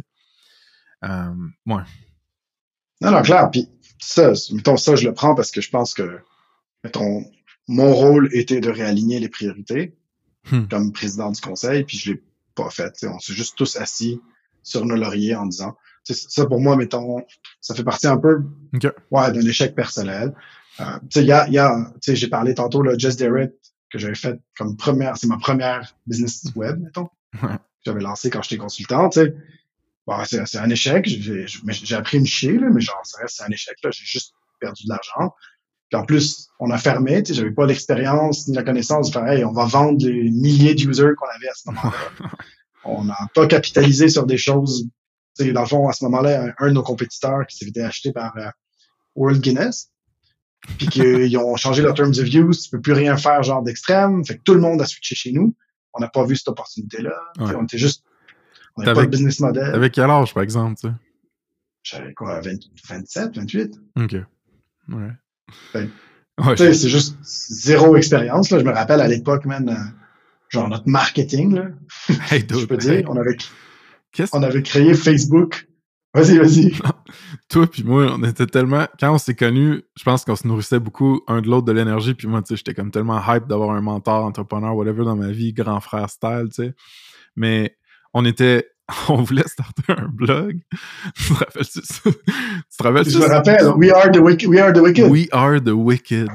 Puis c'était genre, man, du lifestyle, euh, un peu comme pour hommes euh, modernes, entrepreneurs, je sais pas trop. On avait le nom de domaine, puis tout. Puis là, t'avais réaligné les emails dans Gmail. C'est qu'on n'a jamais rien fait avec ça? Non, non, non, mais, non, mais tu sais, c'est un projet, là, tu sais. Mais, non, non, c'est ça. Puis, bref, je pense, je pense des échecs, il y en a, il y en a tout le temps, là, tu sais. Je veux dire, c'est, des fois, comme j'ai dit tantôt, c'est des micro-décisions. C'est partout où on a perdu, mettons qu'on prend l'indicateur de cash, il y en a beaucoup, là.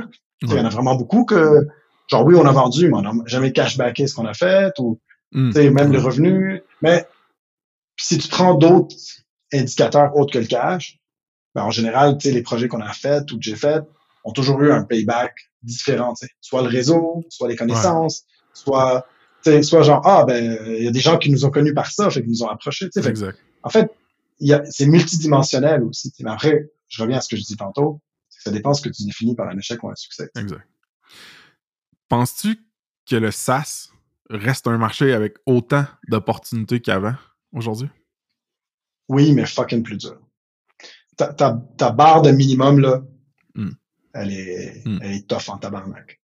Sais, en fait, c'est juste une, une évolution naturelle. Là. Tu regardes, mettons, dans Ouais. un vieux comme moi, mettons, dans les années 2000, quand tu lançais un truc, ça avait pas besoin d'être beau. Mm. Les gens hoppaient in puis l'embarquaient dessus. Tu sais. Aujourd'hui, mettons, juste UX, UI, là, faut que ça soit fucking léché, top pro. Tu sais, tu peux pas sortir un truc tout croche, les Mm. gens vont jamais faire confiance à ça. Mm. Fait Ouais. ta barre de, de, de qualité, mettons, de finition, c'est plus le MVP de genre il y a 10 ans. D'autres, C'est t'as-tu c'est beaucoup plus léché. t'as-tu écouté le pod qu'Antoine puis moi on a fait sur le design? Non. Ah, en tout cas, le monde iront, là, mais c'est straight, straight ça qu'on parle. Genre Ouais. direct, ça. Ouais. Puis aussi, il y a plus de compétition. C'est la commercialisation. Ouais, non, mais la commercialisation, c'est tellement dur aujourd'hui. je, reviens, puis c'est drôle que tu dis ça parce que ce que je voulais dire au Just Do It avant, qui était fucking funny, c'est que ma première stratégie de marketing qu'on avait pour cette compagnie-là qui a marché, c'est qu'on avait créé un compte Facebook. Il n'y avait pas les pages encore. Fait qu'on a créé un compte. Facebook Just Do It. Ouais. Puis je friendais, puis j'atteignais la limite à tous les jours. t'avais pas le droit de friender plus que 200 personnes. Fait que genre, on trouvait du monde qui likait des intérêts qui pouvaient matcher, puis on les friendait. Puis quand ils acceptaient le friendship, genre, on faisait Hey, oh man, ce que tu fais, c'est malade, je vais voir Just Do It. On faisait que ça, tout à la main. man. Puis on pognait, on pognait les 200 à toutes, tu sais, au bout de deux heures, t'as friendé genre euh, 200 personnes. Ouais. Fait que genre, t'es bloqué. Fait que bon, ben, ma journée est finie, man. Demain, je recommence 200 autres. on faisait que ça.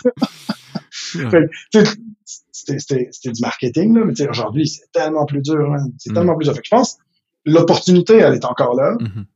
Par contre, la barre d'entrée, elle est tellement plus haute, là, tellement plus élevée. Genre, faut que tu Ouais. de quoi de. Je pense que les opportunités avec des barres d'accès genre plus basses, là, c'est des exceptions. C'est vraiment des exceptions. Ouais. Genre, de, Mais- Ben, juste Snip, man. Ouais. Quand on a commencé, on était le seul Ouais. à faire ça comme ça. Puis regarde aujourd'hui le stack, man, il y en a une de développeur. ouais. Ce que je trouve intéressant, par exemple, d'autres, si je peux piggyback là-dessus, c'est que il y a tellement de SaaS qui ont qui se sont construits puis qui ont pris de l'ampleur, mettons, dans le marché, qui sont allés capturer une grosse part de marché qui ça, ça crée des opportunités pour euh, disrupter aussi. Tu sais, c'est le cycle un petit peu où est-ce Mhm. que, OK, ce CRM-là qui était pour monsieur, madame, tout le monde, que tout le monde utilise, ben là, il y a un pan de cette, euh, cette audience-là qui est comme fuck, ça marche pas pour nous parce qu'on est des. c'est l'exemple, je sais, c'est tout le temps, mais mettons, des dentistes, genre, puis comme on a besoin de, des features. Fait que là, il y a un, il y a un SaaS qui, qui est spinning pour aller capturer cette partie-là. tu sais. Fait que ça, je trouve ça intéressant. C'est un peu le pendulum, le pendulum de genre.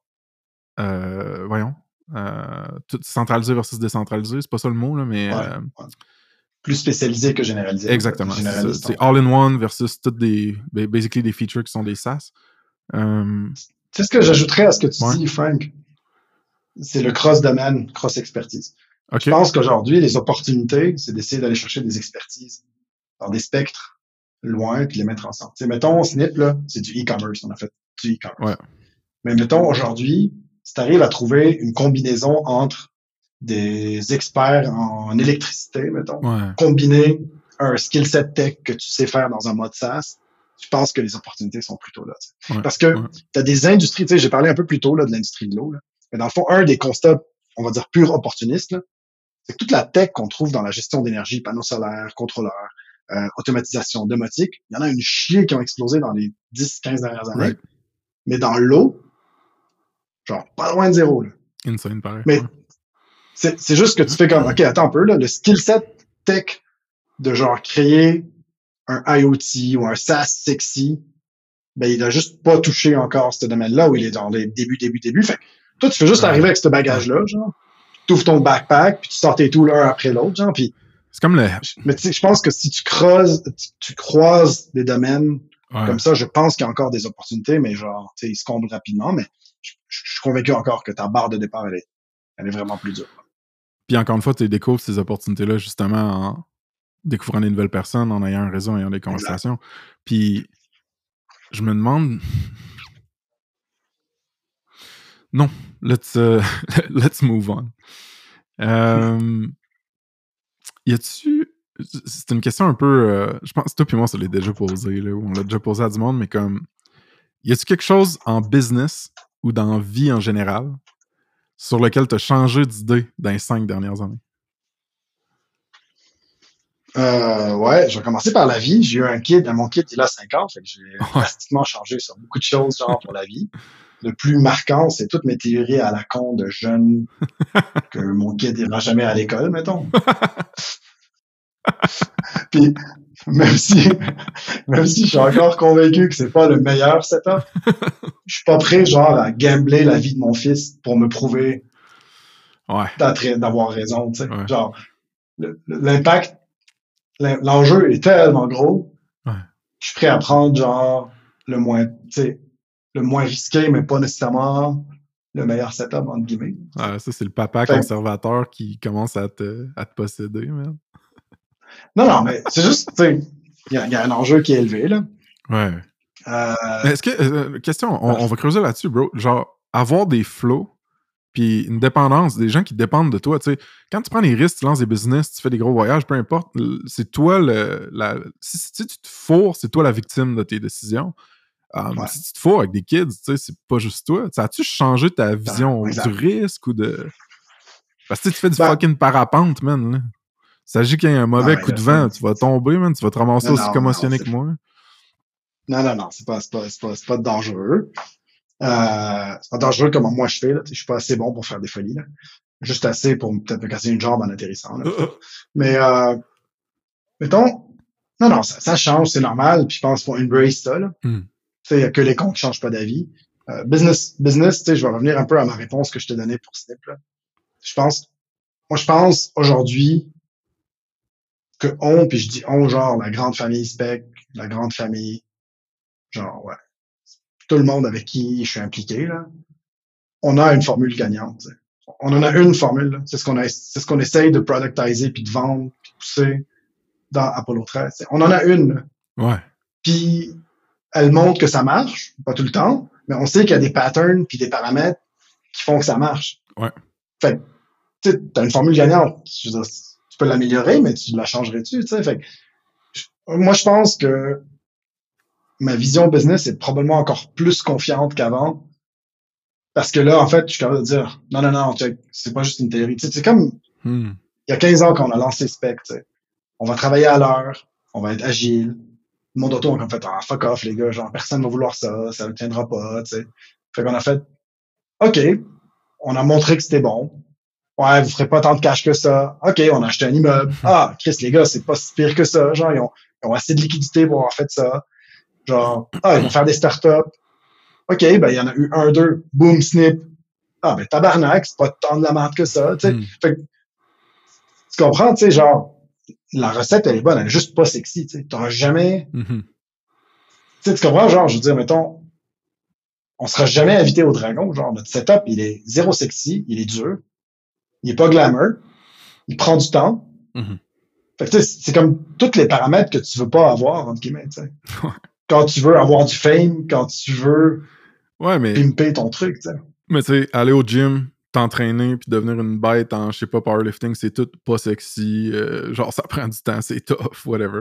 Puis, tu sais, en termes, mettons, de profil d'entrepreneur, on, on en a parlé, puis le monde va l'avoir catché. T'es un petit peu plus un starter, un builder, zero to one, qu'un opérateur long terme, mettons. Puis t'as aussi dit euh, que tu misais beaucoup, beaucoup sur les personnes. Puis on s'entend que si t'es pas opérateur long terme dans la business, quelqu'un doit l'opérer, quelqu'un doit shipper du stock. Fait il faut que tu spots du bon talent, soit pour les embaucher ou pour t'associer avec. Comment tu fais ça? Euh, c'est relationnel, man, 100%. Tu sais, tu, tu- mettons, tu me connais, là. Je passe beaucoup de temps avec des gens qui m'amèneront rien au niveau business, mettons. Ouais. Je passe beaucoup de temps avec des gens de qui j'ai vraiment rien à gagner, là. Mhm. Je passe beaucoup de temps avec du monde qui ont besoin d'aide sans rien en échange, là, tu sais. Puis, d'ailleurs, mettons, je m'en parle du programme Apollo 13, c'est pour ça qu'on a toujours tenu que c'est gratuit, parce que l'analogie que j'aime donner, genre, c'est que dans la rue, t'es perdu, tu demandes l'indication de quelqu'un, Imagine si le gars te dit, ben, donne-moi 5 piastres, je vais te dire où aller. Ça fait pas de sens, tu sais, mais, mais on conseille entre entrepreneurs. Dans le fond, on fait ça régulièrement, tu sais, on charge pour du conseil. Ça fait, ça fait pas de sens. Puis, Hmm.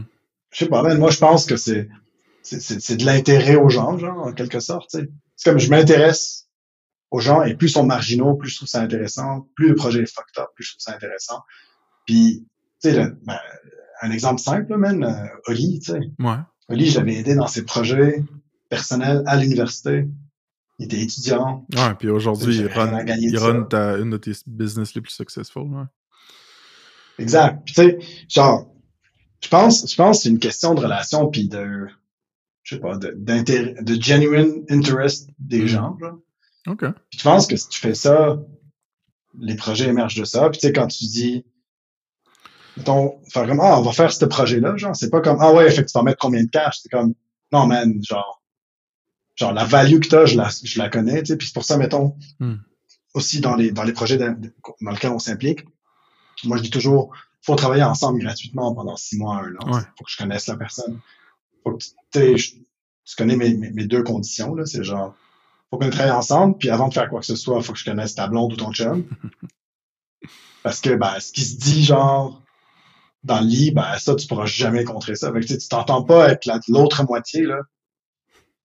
C'est une question de temps avant que ça pète, tu sais. Genre, faut que ça fasse du sens. J'ai même, Puis, j'ai même entendu dire que Ouais. ce que tu faisais pour genre sélectionner tes cofondateurs, c'est que tu allais passer une nuit dans le lit des gens. Euh, c'est une pratique très européenne, là, mais euh, Ouais, ouais, ouais. Non, non, mais honnêtement, tu sais, je veux dire, c'est, c'est, c'est, on bâtit du lifestyle, il faut que le lifestyle fasse du sens Ouais. fair. À- aux gens avec qui tu t'associes. Fait que c'est quoi, fait que bro, Euh, c'est quoi les. Je vais, je vais flipper la question de bord, mais ça serait quoi des red flags, mettons? Ou genre comment tu refuses ou décides de ne pas faire quelque chose avec quelqu'un, genre? C'est l'objectif de la personne. Tu sais, si, mettons, c'est purement cash, ça fait pas de sens. Purement opportuniste, Mm. ça fait un peu moins de sens. L'attitude, comme je disais un peu plus tôt, tu sais, gagnante ou pas gagnante. tu sais. Mm. Puis quand tu, quand tu travailles ou tu échanges avec quelqu'un pendant six mois, tu vas le voir dans différents moods. Tu sais, le deuxième critère que j'ai pas dit tantôt, c'est aussi, je vais virer une brosse avec la personne parce que quand la personne elle est saoule, elle va, il y a moins d'inhibition, fait que des fois, tu as des éléments qui sortent, fait comme, alright, ouais, je catch. Mais, je pense que c'est, c'est, comment t'as dit ça avant? Genre, de l'intelligence sociale? Euh, ouais, intelligence juste- émotionnelle, sociale, ouais. Émotionnelle, je sais pas. pourquoi. faire comme, ça. non, mais je, je pense que c'est plus ça, c'est dans la vision, c'est dans Ouais. ce que tu es en train de faire, pourquoi tu le fais. Euh, Fait puis le skill, ben, tu, l'identifies facilement. Ça, c'est le hard skill, c'est le plus facile à valider. Ouais, exact. Tu es capable de shipper du code qui roule ou pas. Euh, ça t'est déjà arrivé de passer à travers les critères dont tu parles un peu, là, de genre prendre un coup avec une personne, euh, rencontrer genre euh, sa douce moitié, avoir un Mhm. bon feeling, travailler gratuitement pendant six mois avec, puis te fourrer, mettons, sur le choix de la personne? Oui, oui. Peu. ton deux ou trois que je me rappelle là. Mais tu sais, j'étais pas. L'avantage de donner du temps avant de tomber là-dedans, c'est que t'es pas indie. Ouais, tu comprends? Ima- imagine, moi, moi j'aime beaucoup penser à genre au scénario inverse. Imagine, on s'était associés. On, avait créé des ac- une compagnie. On s'était distribué des actions. On avait mis de l'énergie. Puis que ça avait chié. Ouais, exact, c'est la fin du monde. Genre, c'est mille fois plus tough Ouais. que de faire comme, alright man, check. Genre, j'étais convaincu que ça marche, ça fait six mois. C'est pas, genre, ah, on va laisser tomber, là. Puis tant mieux, man, je veux dire, je t'ai aidé, tu m'as aidé, fine, tout le monde est content.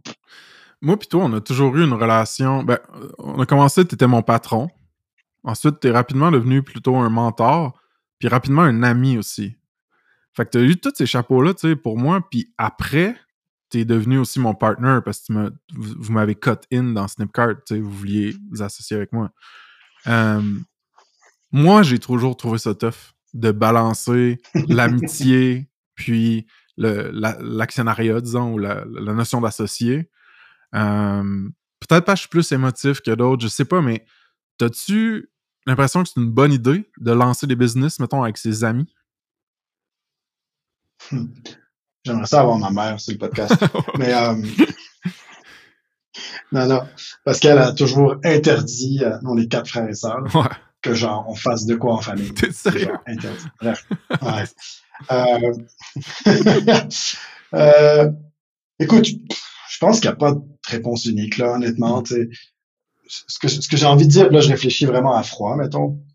Euh, je pense que j'ai zappé cette question quand tu m'as envoyé la liste ou j'ai juste passé dessus vite, là, mais mon feeling, c'est que ça dépend de la nature. Tu sais, comme, on s'est connus professionnellement, on est devenus amis après. Oui, ouais. Même chose pour Charles, ouais. On- Exact. Je- Probablement que c'est plus tough, mettons, t'es ami et tu t'associes, genre. Tu sais, comprends? Mm. Ouais. Je, je pense que ce serait plus tough. Je, je prends, mettons, l'exemple de Jess Derritt. Mon ami Jeff à l'époque, tu sais, on était amis avant quoi que ce soit. tu sais. Puis on s'est associés, puis c'était, mettons, quand ça allait pas bien et tout, bon, c'était pas nécessairement facile, là, tu sais.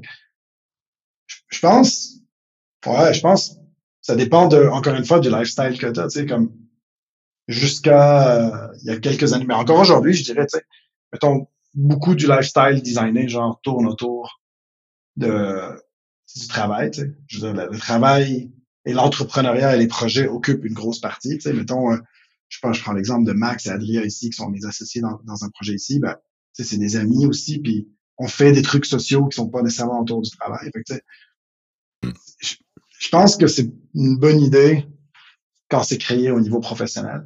Là, je base ça juste sur mon expérience à moi, Ouais. mais regarde GM, GM et Marc dans Lexia, c'est des amis de longue Mhm. date. Puis je peux sincèrement dire que ça va super bien. Fait que, Ouais, Antoine puis euh, son co-founder, Alex de Poca, même chose. Mais ça, ça pousse ta relation d'amitié à un autre niveau. C'est basically un mariage que tout le monde me dise. Là, puis, euh, ben, il y a probablement plus d'émotions. Il y a probablement plus d'émotions que si t'es pas pote. Si t'es pas ami, mettons, ça va peut-être être plus chirurgical dans tes commentaires, un peu plus tranchant, hmm, En amitié, peut-être que tu fais un peu plus attention, mais je pense que c'est juste des challenges de management différents, mais je pense pas qu'il y a une formule de genre oui, c'est une bonne idée ou non, c'est une Gotcha. idée. Ça dépend de ton skill set de gestion de relation. Il y a une question d'entrevue chez Snip que j'aimais vraiment ça poser. Euh, J'ai le goût de te la poser dans le pod. puis après ça, on tu vas pouvoir me la poser aussi. Euh, Puis toi, tu vas pouvoir valider ce que je te dis si c'est vraiment le plus dur. ouais. Fait que, qu'est-ce qui est le plus dur à propos de travailler avec toi? Je pense ma personnalité, là. Tu sais, je peux être lourd, là. Comment? Qu'est-ce que tu veux dire? Genre. bah, je suis désorganisé, je suis. Tu sais, faut que tu deals avec le fait que. C'est quoi tu disais tout le temps, genre, les plus grandes questions et les plus grandes décisions, il fallait toujours les prendre un vendredi à 16h. Ouais, c'est- comme si. C'est parce que justement, t'es un, un genre de papillon social, t'as un paquet de projets puis de, de relations qui, qui roulent. Fait que ta semaine de genre meetings, rencontres, whatever, tu sais, arrêtait pas mal là, tu sais. Tu sais, t'avais comme plus rien dans l'horaire, puis on dirait que tu venais plus comme en mode chilling au bureau, hein, on va aller prendre une bière ou souper après. C'est genre là que toi, t'avais genre des bonnes idées ou, ou juste, ou juste qu'on avait du temps de te pogner, genre, puis ouais, ouais, ouais, c'est clair. Mais Je pense, je pense que c'est ma. Tu sais, je, je- je me connais, là. sais, je suis pas facile. Genre, faut que t'apprécies mes blagues. Parce que sinon, tu vas trouver ça fucking long. Faut pas que tu pognes, parce que si tu pognes, genre, je vais capitaliser là-dessus, puis j'aime bien, genre, taquiner, puis j'aime bien, genre, piquer les gens. Fait que, tu sais, si t'es sensible là-dessus, je pense que c'est... Ouais. Genre, je pense que ça peut être désagréable. Ouais. Je, je, sais pas si Mais probablement justement, dans, dans les fils que tu as ou whatever, tu finirais pas par avoir euh, travaillé avec quelqu'un qui, qui est comme ça. ça. Exact, exact. Ouais, mettons pour résumer, je pense que c'est la distinction amicale ré- professionnelle. tu sais. Puis je sais que toi, mettons, tu as eu de la peine avec ça avec moi. Hmm. Que des fois, même si genre, il y a une, mettons, il y a une posture de supervision professionnelle ou genre, je vais faire des blagues qui sont plus personnelles que pour moi, ils passent par le canal de relations amicales, mais que la personne peut faire, Hmm. peut avoir de la difficulté à distinguer les deux en faisant genre, Chris, il vient-tu me dire ça? La blague qu'il vient de faire, là, dans le fond, il, il vient juste critiquer ma job, puis c'est mon, tu sais, c'est mon boss, genre. Ou il vient juste de faire ça parce que c'est mon ami, puis il me taquine, tu comprends? Puis, je pense que je me suis amélioré un petit peu avec le temps avec ça, mais je pense que c'est plutôt ça. Là, tu sais, je- overall, je suis assez easygoing, genre, puis si ça va mal, c'est plus, je suis plus chiant, mais sinon, ça va bien. là. Ouais. Qu'est-ce que t'en penses, là? Parce que toi, t'en penses, tu m'as vécu plus, tu m'as subi plus. Non, je pense que je suis d'accord. Moi, ce que je dirais, c'est que moi, aujourd'hui, c'est moins pire, mais je suis quand même une personne insécure, tu sais. Puis je cherchais beaucoup d'approbation, mettons, de ta part. Fait que je pense que j'aurais eu besoin de plus de temps, plus de, de, de coaching ou de genre de, de feedback. Mais ce que je peux dire, c'est qu'à chaque fois que j'avais besoin de toi, que ce soit par rapport à mon travail ou à la business, à chaque fois que c'était critique, t'étais là. Genre, c'était même pas une question, t'étais là. Puis je savais, tu sais, je savais que je pouvais compter sur toi pour les fondamentaux, tu sais. Euh, fait que ça, j'ai trouvé ça tough, mais ça, c'est parce que, j'étais comme tout seul au marketing, j'avais pas vraiment de, de superviseur, entre guillemets, ou de quelqu'un de senior qui me tire par le haut. Puis... Mais, mais c'est ça, puis j'ai appris à accepter ça, puis j'ai aussi appris à comprendre pourquoi t'étais comme ça, mettons. On dirait qu'en vieillissant, j'ai fait OK, toutes les fois que Georges était pas là, mettons, ou qu'il était dans les meetings, ou qu'il était pas dispo, il buildait genre des relations puis des opportunités pour nourrir la, mettons, la business qui fait du cash flow court terme ou pour nourrir Mhm. les opportunités long terme. Tu sais, il y y, a des embauches qu'on a faites grâce à toi, il y a des, tu plein, plein de trucs comme ça. Fait que, tu sais, j'ai- vraiment, vraiment comme fait une paix, je trouve, avec ça en, en- en vieillissant. Mais quand j'étais flow, plus insécure, puis tout, je trouvais ça tough, ce côté-là. Ouais. Euh, même question pour toi. Si tu avais à répondre, en fait, pour moi, si tu avais à répondre. euh, C'est quoi qui est plus dur? Vas-y, ok, tu veux moi? Ouais, moi, c'est facile de répondre pour toi, Chris. J'étais j'étais avec toi pendant huit ans. Alright. Euh, Qu'est-ce qui est le plus dur de travailler avec C'est la, seule- c'est la même raison pour laquelle j'ai su que tu ferais long- pas longtemps chez lui. Ouais. Euh, Qu'est-ce qui est le plus difficile de travailler avec moi? Euh, J'ai une transparence radicale dans ma face, dans mon non-verbal, quand je vais pas bien. C'est-à-dire si je suis stressé, si je suis frustré, euh, ou si je suis triste, c'est pratiquement impossible pour moi de camoufler ces choses-là. Puis ça se sent, tu sais. Euh, ça se sent, puis c'est ça met une teneur émotive à des discussions des fois qui n'auraient pas nécessairement besoin d'être émotives. C'est dur à gérer pour les autres. C'est quelque chose sur lequel je me suis amélioré aussi avec le temps, en vieillissant, en ayant un meilleur équilibre de vie puis tout ça. Euh, puis tu sais, c'est toujours un peu l'envers de ta médaille, c'est-à-dire que quand je suis excité, quand je suis motivé, quand je suis genre craqué ou heureux, aussi ça se sent puis ça, ça paraît, tu sais. Mm. Mais tu sais, juste comme manager, ça m'a amené des. Ça m'a amené des atouts, mais aussi des, des faiblesses, tu sais. Euh, fait que c'est ça, je pense. C'est mon émotivité, ma transparence, je pense. Ouais. En fait, t'as raison. C'est vrai. Mais moi, si tu veux, je l'encapsulerais dans un autre truc, en fait. Ouais. Je pense que c'est ta, ta dans le fond, ta volatilité de par ta proximité à tes émotions. Ah, intéressant, ouais. Tu sais, Ouais. tu comprends? C'est qu'en fait, C'est pas genre prédictible ou. pour moi, tu sais, je, je, je vais te dire un truc que je dis souvent quand je parle de toi. tu sais. Je suis comme, je suis comme, Frank, c'est un génie, man. C'est vraiment un génie. Non, non, mais, là, attends, attends le pot qui arrive, là, mais genre, Ouais, mais avec le génie, avec le génie vient de la folie aussi. Mm. tu sais. Puis genre, tu, tu comprends? C'est genre, c'est normal. C'est juste une balance des choses. tu sais. Tu, peux pas être éclectique, créatif, intelligent, puis être hyper neutre et balancé dans la vie. Ça marche pas, Mm. tu sais. Je veux dire, Tu comprends? Dans le spectre, ça fait pas de sens, dans le fond. Fait Intéressant. genre, t'es, t'es, t'es juste très volatile. Puis, tu sais, tu le sais combien de fois ensemble, mettons, genre, des fois, on va parler de quelque chose, je te vois, mettons, t'es dans un down, t'es dans une journée de merde, en fait, où, Hmm. si je te dis ça, c'est noir, puis c'est noir, puis tu me dis non, non, c'est blanc, genre, c'est comme, ok, man, on va pas discuter de ça, genre, Ouais. je poulais out, puis j'attendais le lendemain, Exact. puis on s'en parlait le lendemain. C'est ça, mais ça, toi, t'as. Ben, t'étais déjà plus vieux, je pense, puis plus mature, puis moins volatile émotionnellement que moi. Fait que t'étais capable de managérialement spotter Ouais. ça, puis dire non, c'est pas là que je vais en parler à Frank. Genre. Moi, je pense que t'es une des personnes les plus dures à gérer au monde. vraiment. Non, non, mais vraiment. Puis tu sais, check, je, je vais te donner, je vais te donner un exemple pour illustrer ça. Ouais. T'aurais-tu, t'aurais-tu fait huit ans chez Snip si c'était pas de comment on travaillait ensemble? Hum, Jamais, man. Hum, Je l'ai souvent dit T'aurais-tu... dans d'autres podcasts, dans d'autres blogs, j'ai genre dit merci à Vince, merci à Georges, tu sais, genre. Si j'avais eu des managers, n'importe qui différent que vous autres, puis que j'aimais pas, comme Ça aurait pas personnellement aussi, ça aurait jamais passé. Oublie ça.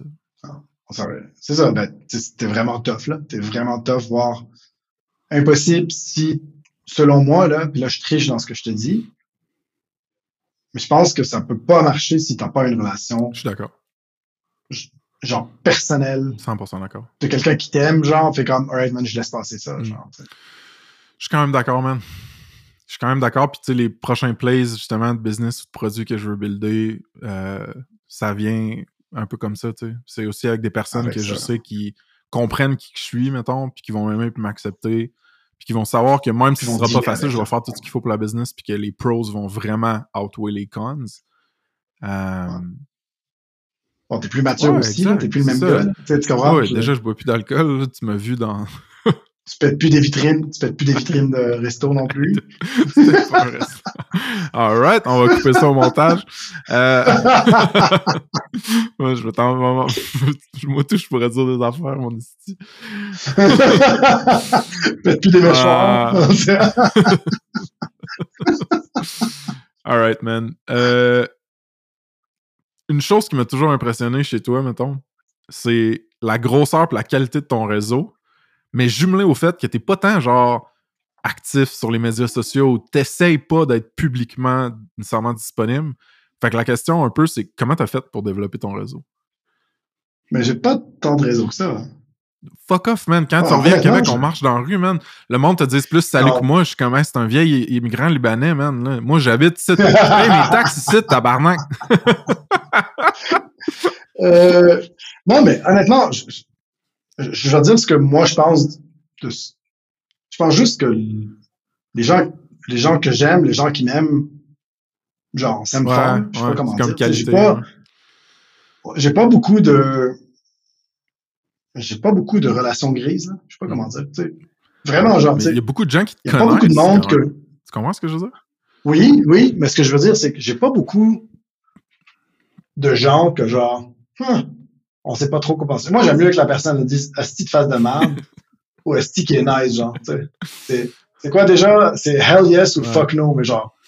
Tu sais, au moins, au moins, ça a l'avantage d'être clair, tu sais, Mm. tu comprends? Mhm. Mais genre, je trouve sinon, tu passes du temps et de l'amour à la mauvaise place, Mm. Intéressant. Genre, t'es bien mieux de juste voir du monde. Si t'as pas le choix, des fois, t'as des, on va dire, entre guillemets, des obligations. Ouais, ouais. Genre, tu vas passer du temps parce que, genre, faut faire ci. Ça arrive. Il faut tellement que ça soit minime, tu. Il faut tellement que ça soit négligeable. Mais si ta journée est bouquée de meetings, de monde que t'as pas envie de voir, moi, je pense qu'il y a un problème de lifestyle puis de design. tu sais. Tu Ouais. comprends? Ouais, fair. Je pense juste, personnellement, il y a du monde que je connais, que j'aime, puis j'ose croire qu'ils m'aiment, c'est plus ce réseau-là, c'est le tightness du réseau que genre la taille du réseau. C'est plus ça que je nuancerais dans ta question, là, genre, c'est genre il y a du monde que je me fierais dessus, qui se fierait sur Ouais. moi. C'est plus là-dessus que je mise, puis c'est, c'est la profondeur de la relation que genre la J'ai quantité. souvent dit. Georges, tu, tu pourras lui reprocher ce que tu veux, mais si, jamais- si jamais t'as besoin de cacher un corps, il va être là. Euh, Euh, c'est ce que je veux que les gens pensent aussi, là, tu je- vice-versa aussi. tu Oui, absolument. Euh, t'as vendu une coupe d'entreprises. C'est le monde, of course, sont au courant de Snip, euh, mais t'en as vendu d'autres entreprises dans ta vie. T'as-tu des, une coupe de pro tips ou des, des histoires de, de guerre ou ju- juste des pro tips, disons? hein? On en a parlé beaucoup quand on en a parlé avant. Là. Moi, je pense qu'il faut que tu sois prêt à walk away du deal.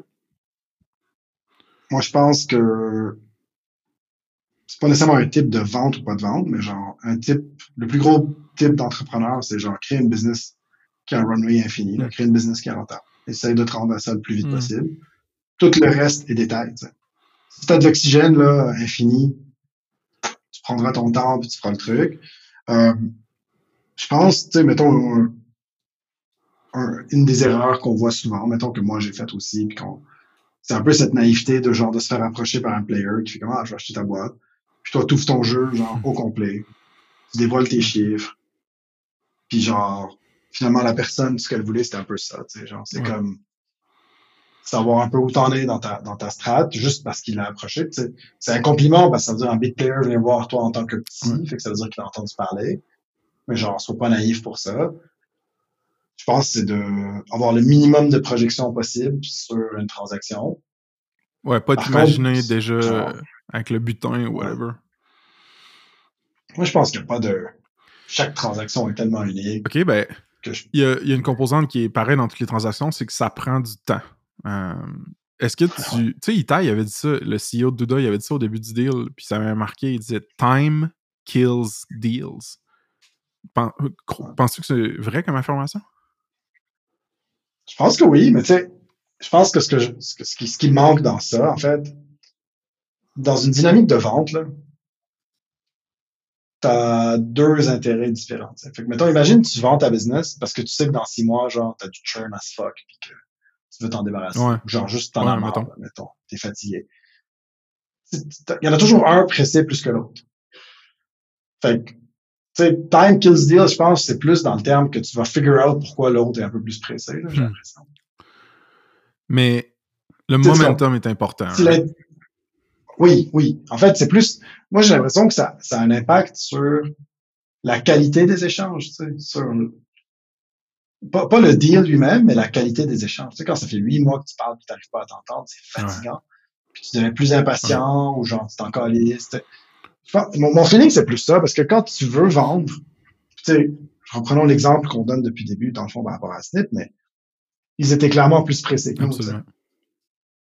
Puis, tu sais, ça a joué à notre Mm-hmm. faveur parce que, ben, quand on se pull out, boum, ils revenaient.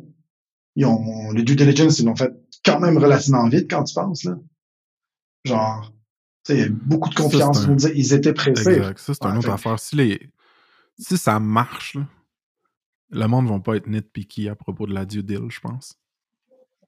Exact. Ah, clairement. Moi, moi, ce que je dis, c'est, Puis qu'ils en ont vraiment besoin. Si je ça- pense que tu builds une business rentable, tu builds un bon produit, bien bâti. C'est quoi un, un, un, un, un tool bien bâti? Des unit tests, la qualité. Je me rappelle, man, les gars, ils avaient regardé ça, ils ont fait fuck, man. C'est- c'est- Charles avait honte de son code, puis les gars, ils ont fait genre, non, man, c'est Ouais, puis vous avez trois mois, trois, six mois après que les devs de Snip avaient commencé à coder, avaient, puis, puis que les devs de Douda avaient de l'exposition à leur code, à l'interne, ils disaient Man, ils sont fucking bons à Québec. Puis ça, je m'en rappelle, je l'avais dit à la team, Ouais. c'était important pour moi parce que on a le droit d'être fiers de ça, tu sais, justement, qu'on on, on est des bons builders. Euh, je pense que c'est un des trucs les plus sous-estimés là, dans des startups, puis dans des SaaS encore plus, genre, c'est la qualité de ton code. Mm. Il y en a beaucoup qui overcome ça, genre, au début, c'est comme, ah, c'est pas important, on checkera après, mais non, man. Si tu veux avoir une croissance d'avance, genre, il faut que ton code soit béton. Il faut que tu sois con- confiant de n'importe quel ajout, n'importe quel changement de direction, il a une base qui va suivre. Tu sais, on, on l'a vu en esti, là, dans là, Mm. Sais, genre, le refac qu'on faisait, puis comme, ah, on peut faire autre chose que du refac. Non, non, ça prend du refac. On en est là, genre. Tu accumules pas la dette, tu règles ça, puis tu continues. Fait je pense, la qualité, puis elle est là, la grosse différence de genre, tu un technical founder, ou t'as un partner qui est technical, qui est compétent. Elle est là, la différence, là. je sais pas. Tu penses-tu que, tu sais, tu parlais de. Des fois, il y a des business qui viennent juste poker pour que tu révèles ton jeu, puis ça leur donne des insights sur ce qu'ils ont besoin de construire ou d'acheter. J'ai remarqué qu'avec Douda, tu faisais beaucoup de. Tu essayais beaucoup d'avoir de réciprocité à ce niveau-là. Tu te rappelles, tu étais comme, right, Mhm. OK, on va te montrer Ouais. toutes nos finances, tout notre code, sure, genre, montre-moi ton PNL, genre, montre-moi, genre, tes invest ta cap table, puis tout ça, puis c'était fucking tough. C'était quand même tough d'avoir ça, puis il disait, pourquoi vous voulez ça? Puis on était comme, ben Chris, on veut savoir, genre, s'il y a des wildcards ou des genres de majority stakeholders qui sont super weird puis qui euh, désalignés avec nos valeurs ou peu importe, tu sais. Puis était comme check, la meilleure affaire qu'on peut faire, c'est on a eu une analyse, un audit externe. Où, ils font ça à chaque fois qu'ils ont des rentes de financement. Là.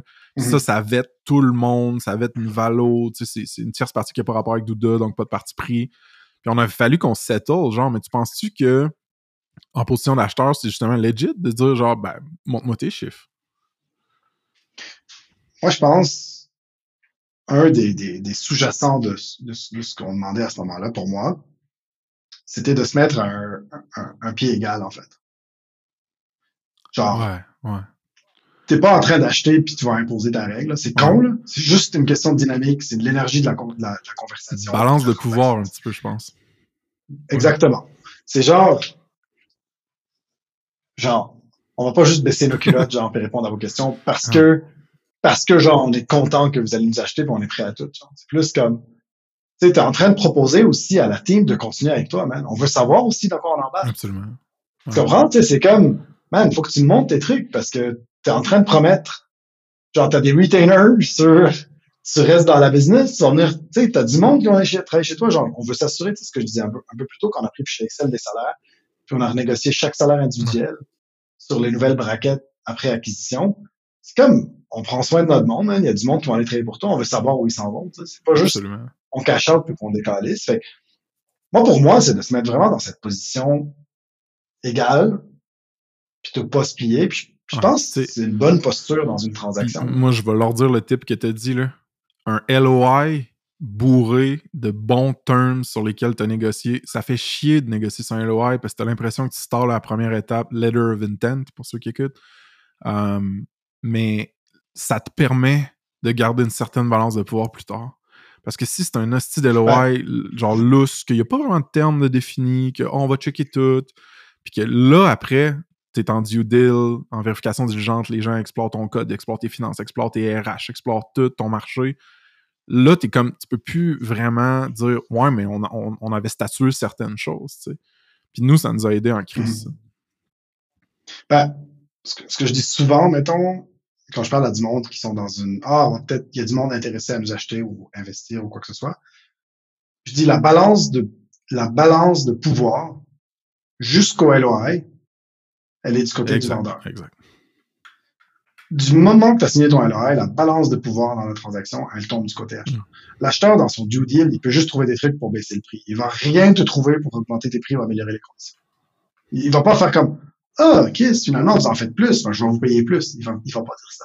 Fait que, de là, genre, ton LOI, là, faut que ça soit ton, ton deal que tu veux avoir, puis tu le négocies as fuck. La, la dynamique, elle est simple, peut-être pour les ceux qui écoutent genre dans une dans un puis qui ont jamais mettons connu la, la dynamique d'une transaction. Jusqu'au LOI, en fait, c'est tu dis ce que tu vends Mm. et l'autre le prend pour le cash. À partir du LOI et le due deal jusqu'à la transaction, celui qui achète valide ce que tu lui as dit est vrai ou pas. C'est pour ça qu'il faut pas bullshit avant. tu sais. Si tu bullshit avant puis qu'il met sur le LOI puis qu'il le trouve, il va baisser ton prix.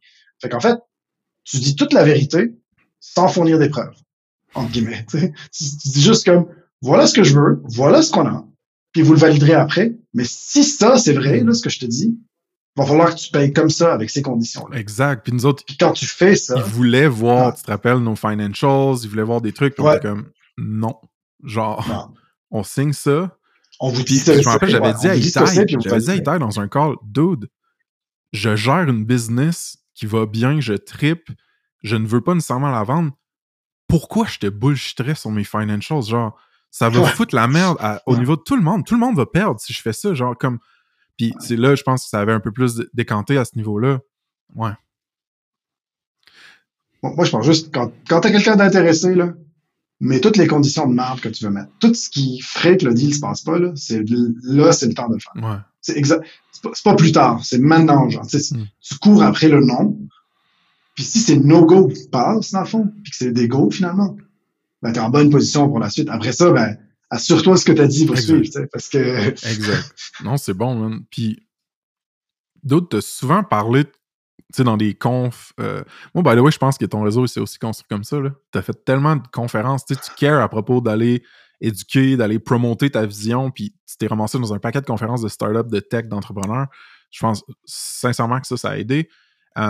Mais justement, dans ces conférences-là, tu parlais souvent de bâtir des entreprises indestructibles euh, qui sont pas nécessairement conçues pour être vendues. Fait que j'ai deux questions. Est-ce que tu penses que Spectrum à Québec en est une?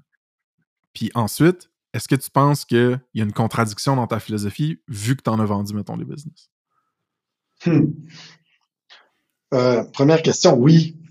Spectrum est pour moi une, une, des plus belles illustrations de ma vision de ce qui est, ce qui est instructible. Euh, elle répond à tous les critères, tu sais, sans refaire la conférence pour ceux qui la chercheront en ligne, mais grosso modo, genre, on a la résilience, on n'a pas de vache à lait dans la compagnie, on n'a pas de clients qui représentent plus que 10-15%, euh, on a une fucking stabilité, on handpick nos clients, on est profitable, euh, on, est, on est hyper humain et empathique avec ce qu'on fait, on a une approche hyper transparente où tout le monde a accès aux états financiers. genre, clairement, que c'en est une. Euh, Moi, veux-tu je te dise? Puis j'aimerais croire que tout ce qu'on... Ouais, vas-y, Spectrum, en fait, c'est un aveu que je dois faire, mais moi, quand t'es parti en Suisse, ben, premièrement, j'étais un tout petit peu blessé, genre, de perdre mon ami, puis mon mentor, puis mon partner euh, en proximité physique, mais j'étais aussi très peu confiant dans la suite pour Spectrum parce que je disais, man, Georges, il y a tellement une énergie, un leadership, un magnétisme.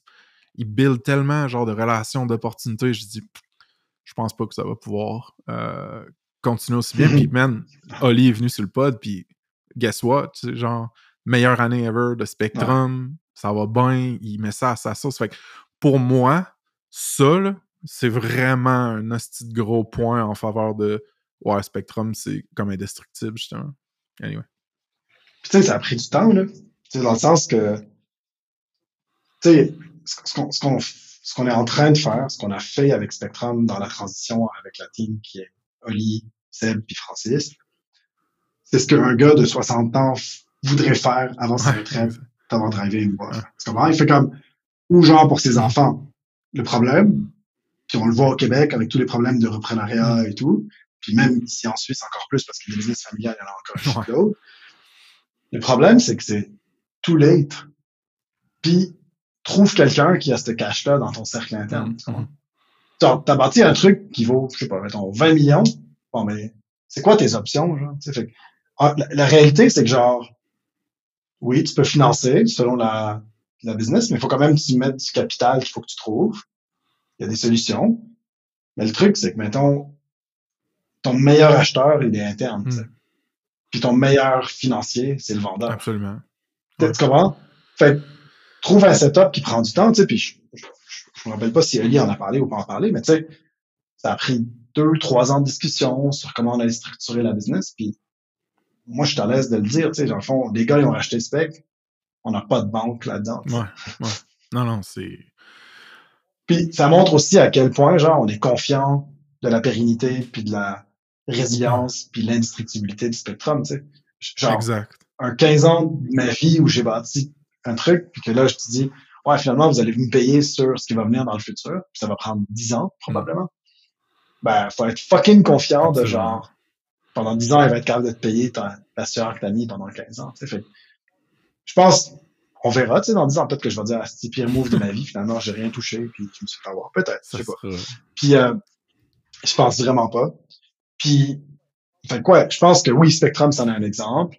Euh, je sais pas si j'avais déjà dit publiquement, mais tu sais, quand je suis parti, j'ai eu plusieurs appels de genre, euh, ouais, t'es parti, qu'est-ce que tu fais avec Spectrum? Mm, mm, tu voudrais-tu qu'on t'achète? Dans le fond, parce que le, le, le, le conventionnel, c'est tout reposé sur mes épaules. Comme c'est une business qui dépend du gars qui est la face. Exact. Fait c'est faux, là, tu sais. Puis on a eu des offres, là, de genre, Chris, on s'en fout, man, encaisse et décalé, genre, tu tu t'en vas, t'es en Suisse, encaisse. En plus, on paye pas d'impôts sur les gains en capital en Suisse, fait que genre, tu sais, c'est all win, Fait, Au moins, genre... je me console toujours en me disant que le burger au McDo coûte fucking 20, 20 francs fait tout ça, ça pour dire, genre, tu sais, il y en a eu des offres pures financières. C'était juste pas du tout aligné dans les valeurs qu'on voyait. Hmm. Puis, ben, on verra, tu sais, on verra si j'ai eu raison ou pas, moi, Vince, de faire ça, là, mais bref, fait oui, Spectrum, je pense que c'en est une. Euh, C'était quoi ta deuxième question déjà? Est-ce que le fait que des belles business euh, qui t'as construits ont été vendus amène une certaine con- contradiction avec Ah ta ouais. philosophie indestructible? Tu sais, là, non, pour la simple et unique raison, c'est mon approche, c'est tu ne bâtis pas une business dans un objectif de le vendre. Mais si tu as un life-changing offer, genre, comme ça nous est arrivé, si tu as des circonstances qui font qu'à ce moment-là, ça fait plus de sens de maintenir, ben, si ta business, tu l'as créée pas pour la vendre, mais qu'elle est rentable, durable, stable, elle est facile à vendre. Puis tu sais, on l'a vu, hein, tu te rappelles, on en avait parlé il y a quelques années dans Snip, tu sais, la- ce changement de cap de genre, avant, la valorisation des business était quasi 100% sur leur growth, sans Ouais. essaie de combien qui burnaient, à l'apparition genre du 40% rule, de genre, ah non, en fait, faut que tu fasses un peu de cash, puis que l'addition de ton pourcentage de growth et de ton de ta marge doit être plus que 40%. Je pense que ça va juste aller encore plus dans cette tangente-là, surtout dans des circonstances comme sais, financières mondiales comme ça. C'est ce que j'entends, moi, de mon Fait- bord. Là. Beaucoup de founders, justement, ou d'investisseurs qui parlent de la Rule of 40 de plus en plus. hein. C'est ça. Puis, tu sais, ça, c'est nouveau, entre guillemets, dans le sens que, genre, tu sais, moi, je pense que tu, tu crées une business indestructible, tu crées une business rentable, parce que ça en fait partie des critères pour moi d'une business indestructible. Je créerais un label là-dessus. mal. Mais, euh, dire, genre, une fois que tu as fait ça, là, tu as le luxe de vendre ou de pas vendre si les circonstances sont justes. Moi, je, Puis, Snip en est un exemple. Ouais. Moi, ce que je pense aussi, c'est que c'est l'entrepreneuriat, c'est un peu un infinite game. Puis, tu sais, en tout cas, ce livre-là, on le mettra dans les show notes, c'est super fascinant. Puis, ça se peut que dans ton infinite game, pour bâtir certaines entreprises indestructibles, il y en a qui doivent être vendus, puis ça fait partie du Mm. cours un peu naturel, tu sais. Fait que je pense pas nécessairement, moi, qu'il y a une contradiction. Je voulais juste savoir comment tu le voyais. Ouais, ouais, non, clairement pas. Tu sais, je- En tout cas, peut-être que je dis ça pour me mais- Euh, pour finir, bro, est-ce que le concept de legacy, un peu d'héritage que tu laisses derrière, est important pour toi? Hmm. Ouais, mais il a changé beaucoup dans les cinq dernières années. Dis-moi en plus. Euh, avant d'avoir des enfants, grosso modo. là. Euh, je pense que j'avais euh, j'avais un gros, gros appétit et beaucoup de travail à me dire, genre, ce que j'allais léguer au niveau business, inspiration, impact sur les gens, tu sais, mettons, t'sais, genre l'impact que j'ai eu dans ta vie à toi, Ouais, ouais. l'impact avec Oli, avec Lulu, tu sais. Je- Pour moi, mettons, aujourd'hui, c'est rendu beaucoup, beaucoup plus important ça Mm. que l'impact, genre, euh, pur Ouais, business. Puis genre, est-ce que je vais avoir mon nom dans le journal? Puis la deuxième partie, c'est que, tu sais, au niveau, mettons, on va dire au niveau cash, ben, c'est le legacy que j'assure pour Ouais. mes gamins, genre. Puis c'est con parce que je, je me suis, tu sais, tu dis genre, ben, qu'est-ce qui va leur rester à eux, tu sais, puis au final, tu te rends compte que genre, tu te soucies de ça alors qu'il y a 5 ans, Mm. Genre, tu sais, moi, j'ai pas eu besoin de rien, puis genre, j'espère qu'il aura besoin de rien, il va juste se démerder pour faire ce qu'il a à faire. Puis, ça, on pourrait en parler, là, j'ai, j'ai j'ai comme fait une, toute une réflexion sur comment ce que, ce que, ce que je fais, moi et Mag, mettons, Ouais. comme famille, ce qui est aux enfants puis ce qui l'est pas. Puis, tu sais, dans les trois tranches que je te disais, genre court, moyen, Ouais. long terme, en fait, je vais finir là-dessus, là, mais genre, le, mon mindset actuel, c'est que la seule raison pour laquelle je mets du cash dans de l'immobilier, c'est que c'est la seule chose que les enfants vont avoir. Puis tout le reste, je vais le dépenser de mon vivant avec ma femme. OK. Fucking intéressant. Je pense que euh, avec euh, Luca, Lulu, justement, en Suisse, il y a eu un modèle intéressant, lui. Hein, où est-ce qu'ils sont. Tu Exactement. compter un peu vite? Ouais, ouais, ben en fait, euh, ben Lulu, il a, il a perdu son père Mm. euh, jeune, puis dans le fond, ce qu'il a eu, c'est de l'immobilier, pas Mhm. du cash. Puis je pense que c'est un apprentissage, c'est hyper éducatif de recevoir un actif avec des revenus passifs qu'il faut que tu gères un minimum, plutôt que de recevoir genre, je sais pas, mettons, 10 millions d'un coup. tu sais. Quand t'es kid, puis tu reçois genre 3000 par mois, là, ben c'est beaucoup, mais en même temps, à 3000 par mois, genre, tu peux faire une folie, tu peux aller te louer une Ferrari pour deux semaines Ouais. si tu veux, mais genre, ça reste proportionnel à 3000, tu sais. Versus, tu hérites, puis ce que tu hérites, genre, c'est 10 millions dans un compte de banque, ben, tu vas peut-être faire louer des Ferrari pendant deux semaines, mais pendant huit ans, tu sais. Fait que genre, tu comprends-tu? C'est que, dans le fond, je pense que l'envergure, puis je pense que ce legacy d'actifs avec des revenus passifs, je pense qu'il est mille fois plus intéressant et forme un meilleur capital. c'est parce qu'il est attaché à des responsabilités. Tu peux pas juste. C'est pas juste. Exact. Puis c'est pas du liquide. Exact. C'est pas Exact, du liquide. ouais. Puis après, voilà, on pourrait rentrer dans un, dans un, dans un, dans une discussion plutôt philosophique sur l'éducation des enfants et tout. C'est important aussi que genre le rythme de vie que tu fais, soit l'illustration que tu en fais de ton rythme de vie à tes enfants ne soit pas Mhm. parfaite. tu sais. Absolument. Genre, non, tu peux pas juste acheter un jouet parce que tu peux l'acheter. Non, tu peux pas faire ça juste parce qu'on a les moyens de le faire. C'est comme tu gardes la valeur de ce que tu essaies de faire sans. Bref, ouais, je trouve que c'est hyper philosophique. là. On, on en parlera euh, offline. Euh, écoute, juste avant de finir, euh, tantôt je t'ai posé la question dans les cinq dernières années, est-ce qu'il y a quelque chose sur lequel tu as changé d'opinion? Euh, puis mon espoir profond, c'était que tu admettes que dans le fond, les Tesla, c'était cool. Parce que. parce que quand. parce que quand qu'on. C'était un no-go, ça. Parce que quand, quand on était sur le bord de vendre, puis qu'on parlait Vince, Charles, Georges puis moi, Vince, Charles puis moi, on était comme Ah, si, on pourrait bien s'acheter une Tesla. Ça serait hot, tu sais, une belle Tesla. Puis Georges nous blastait en DM, nous disait qu'on était des entrepreneurs tech stéréotypés, insécures, puis qu'on n'avait pas de personnalité, puis tout ça.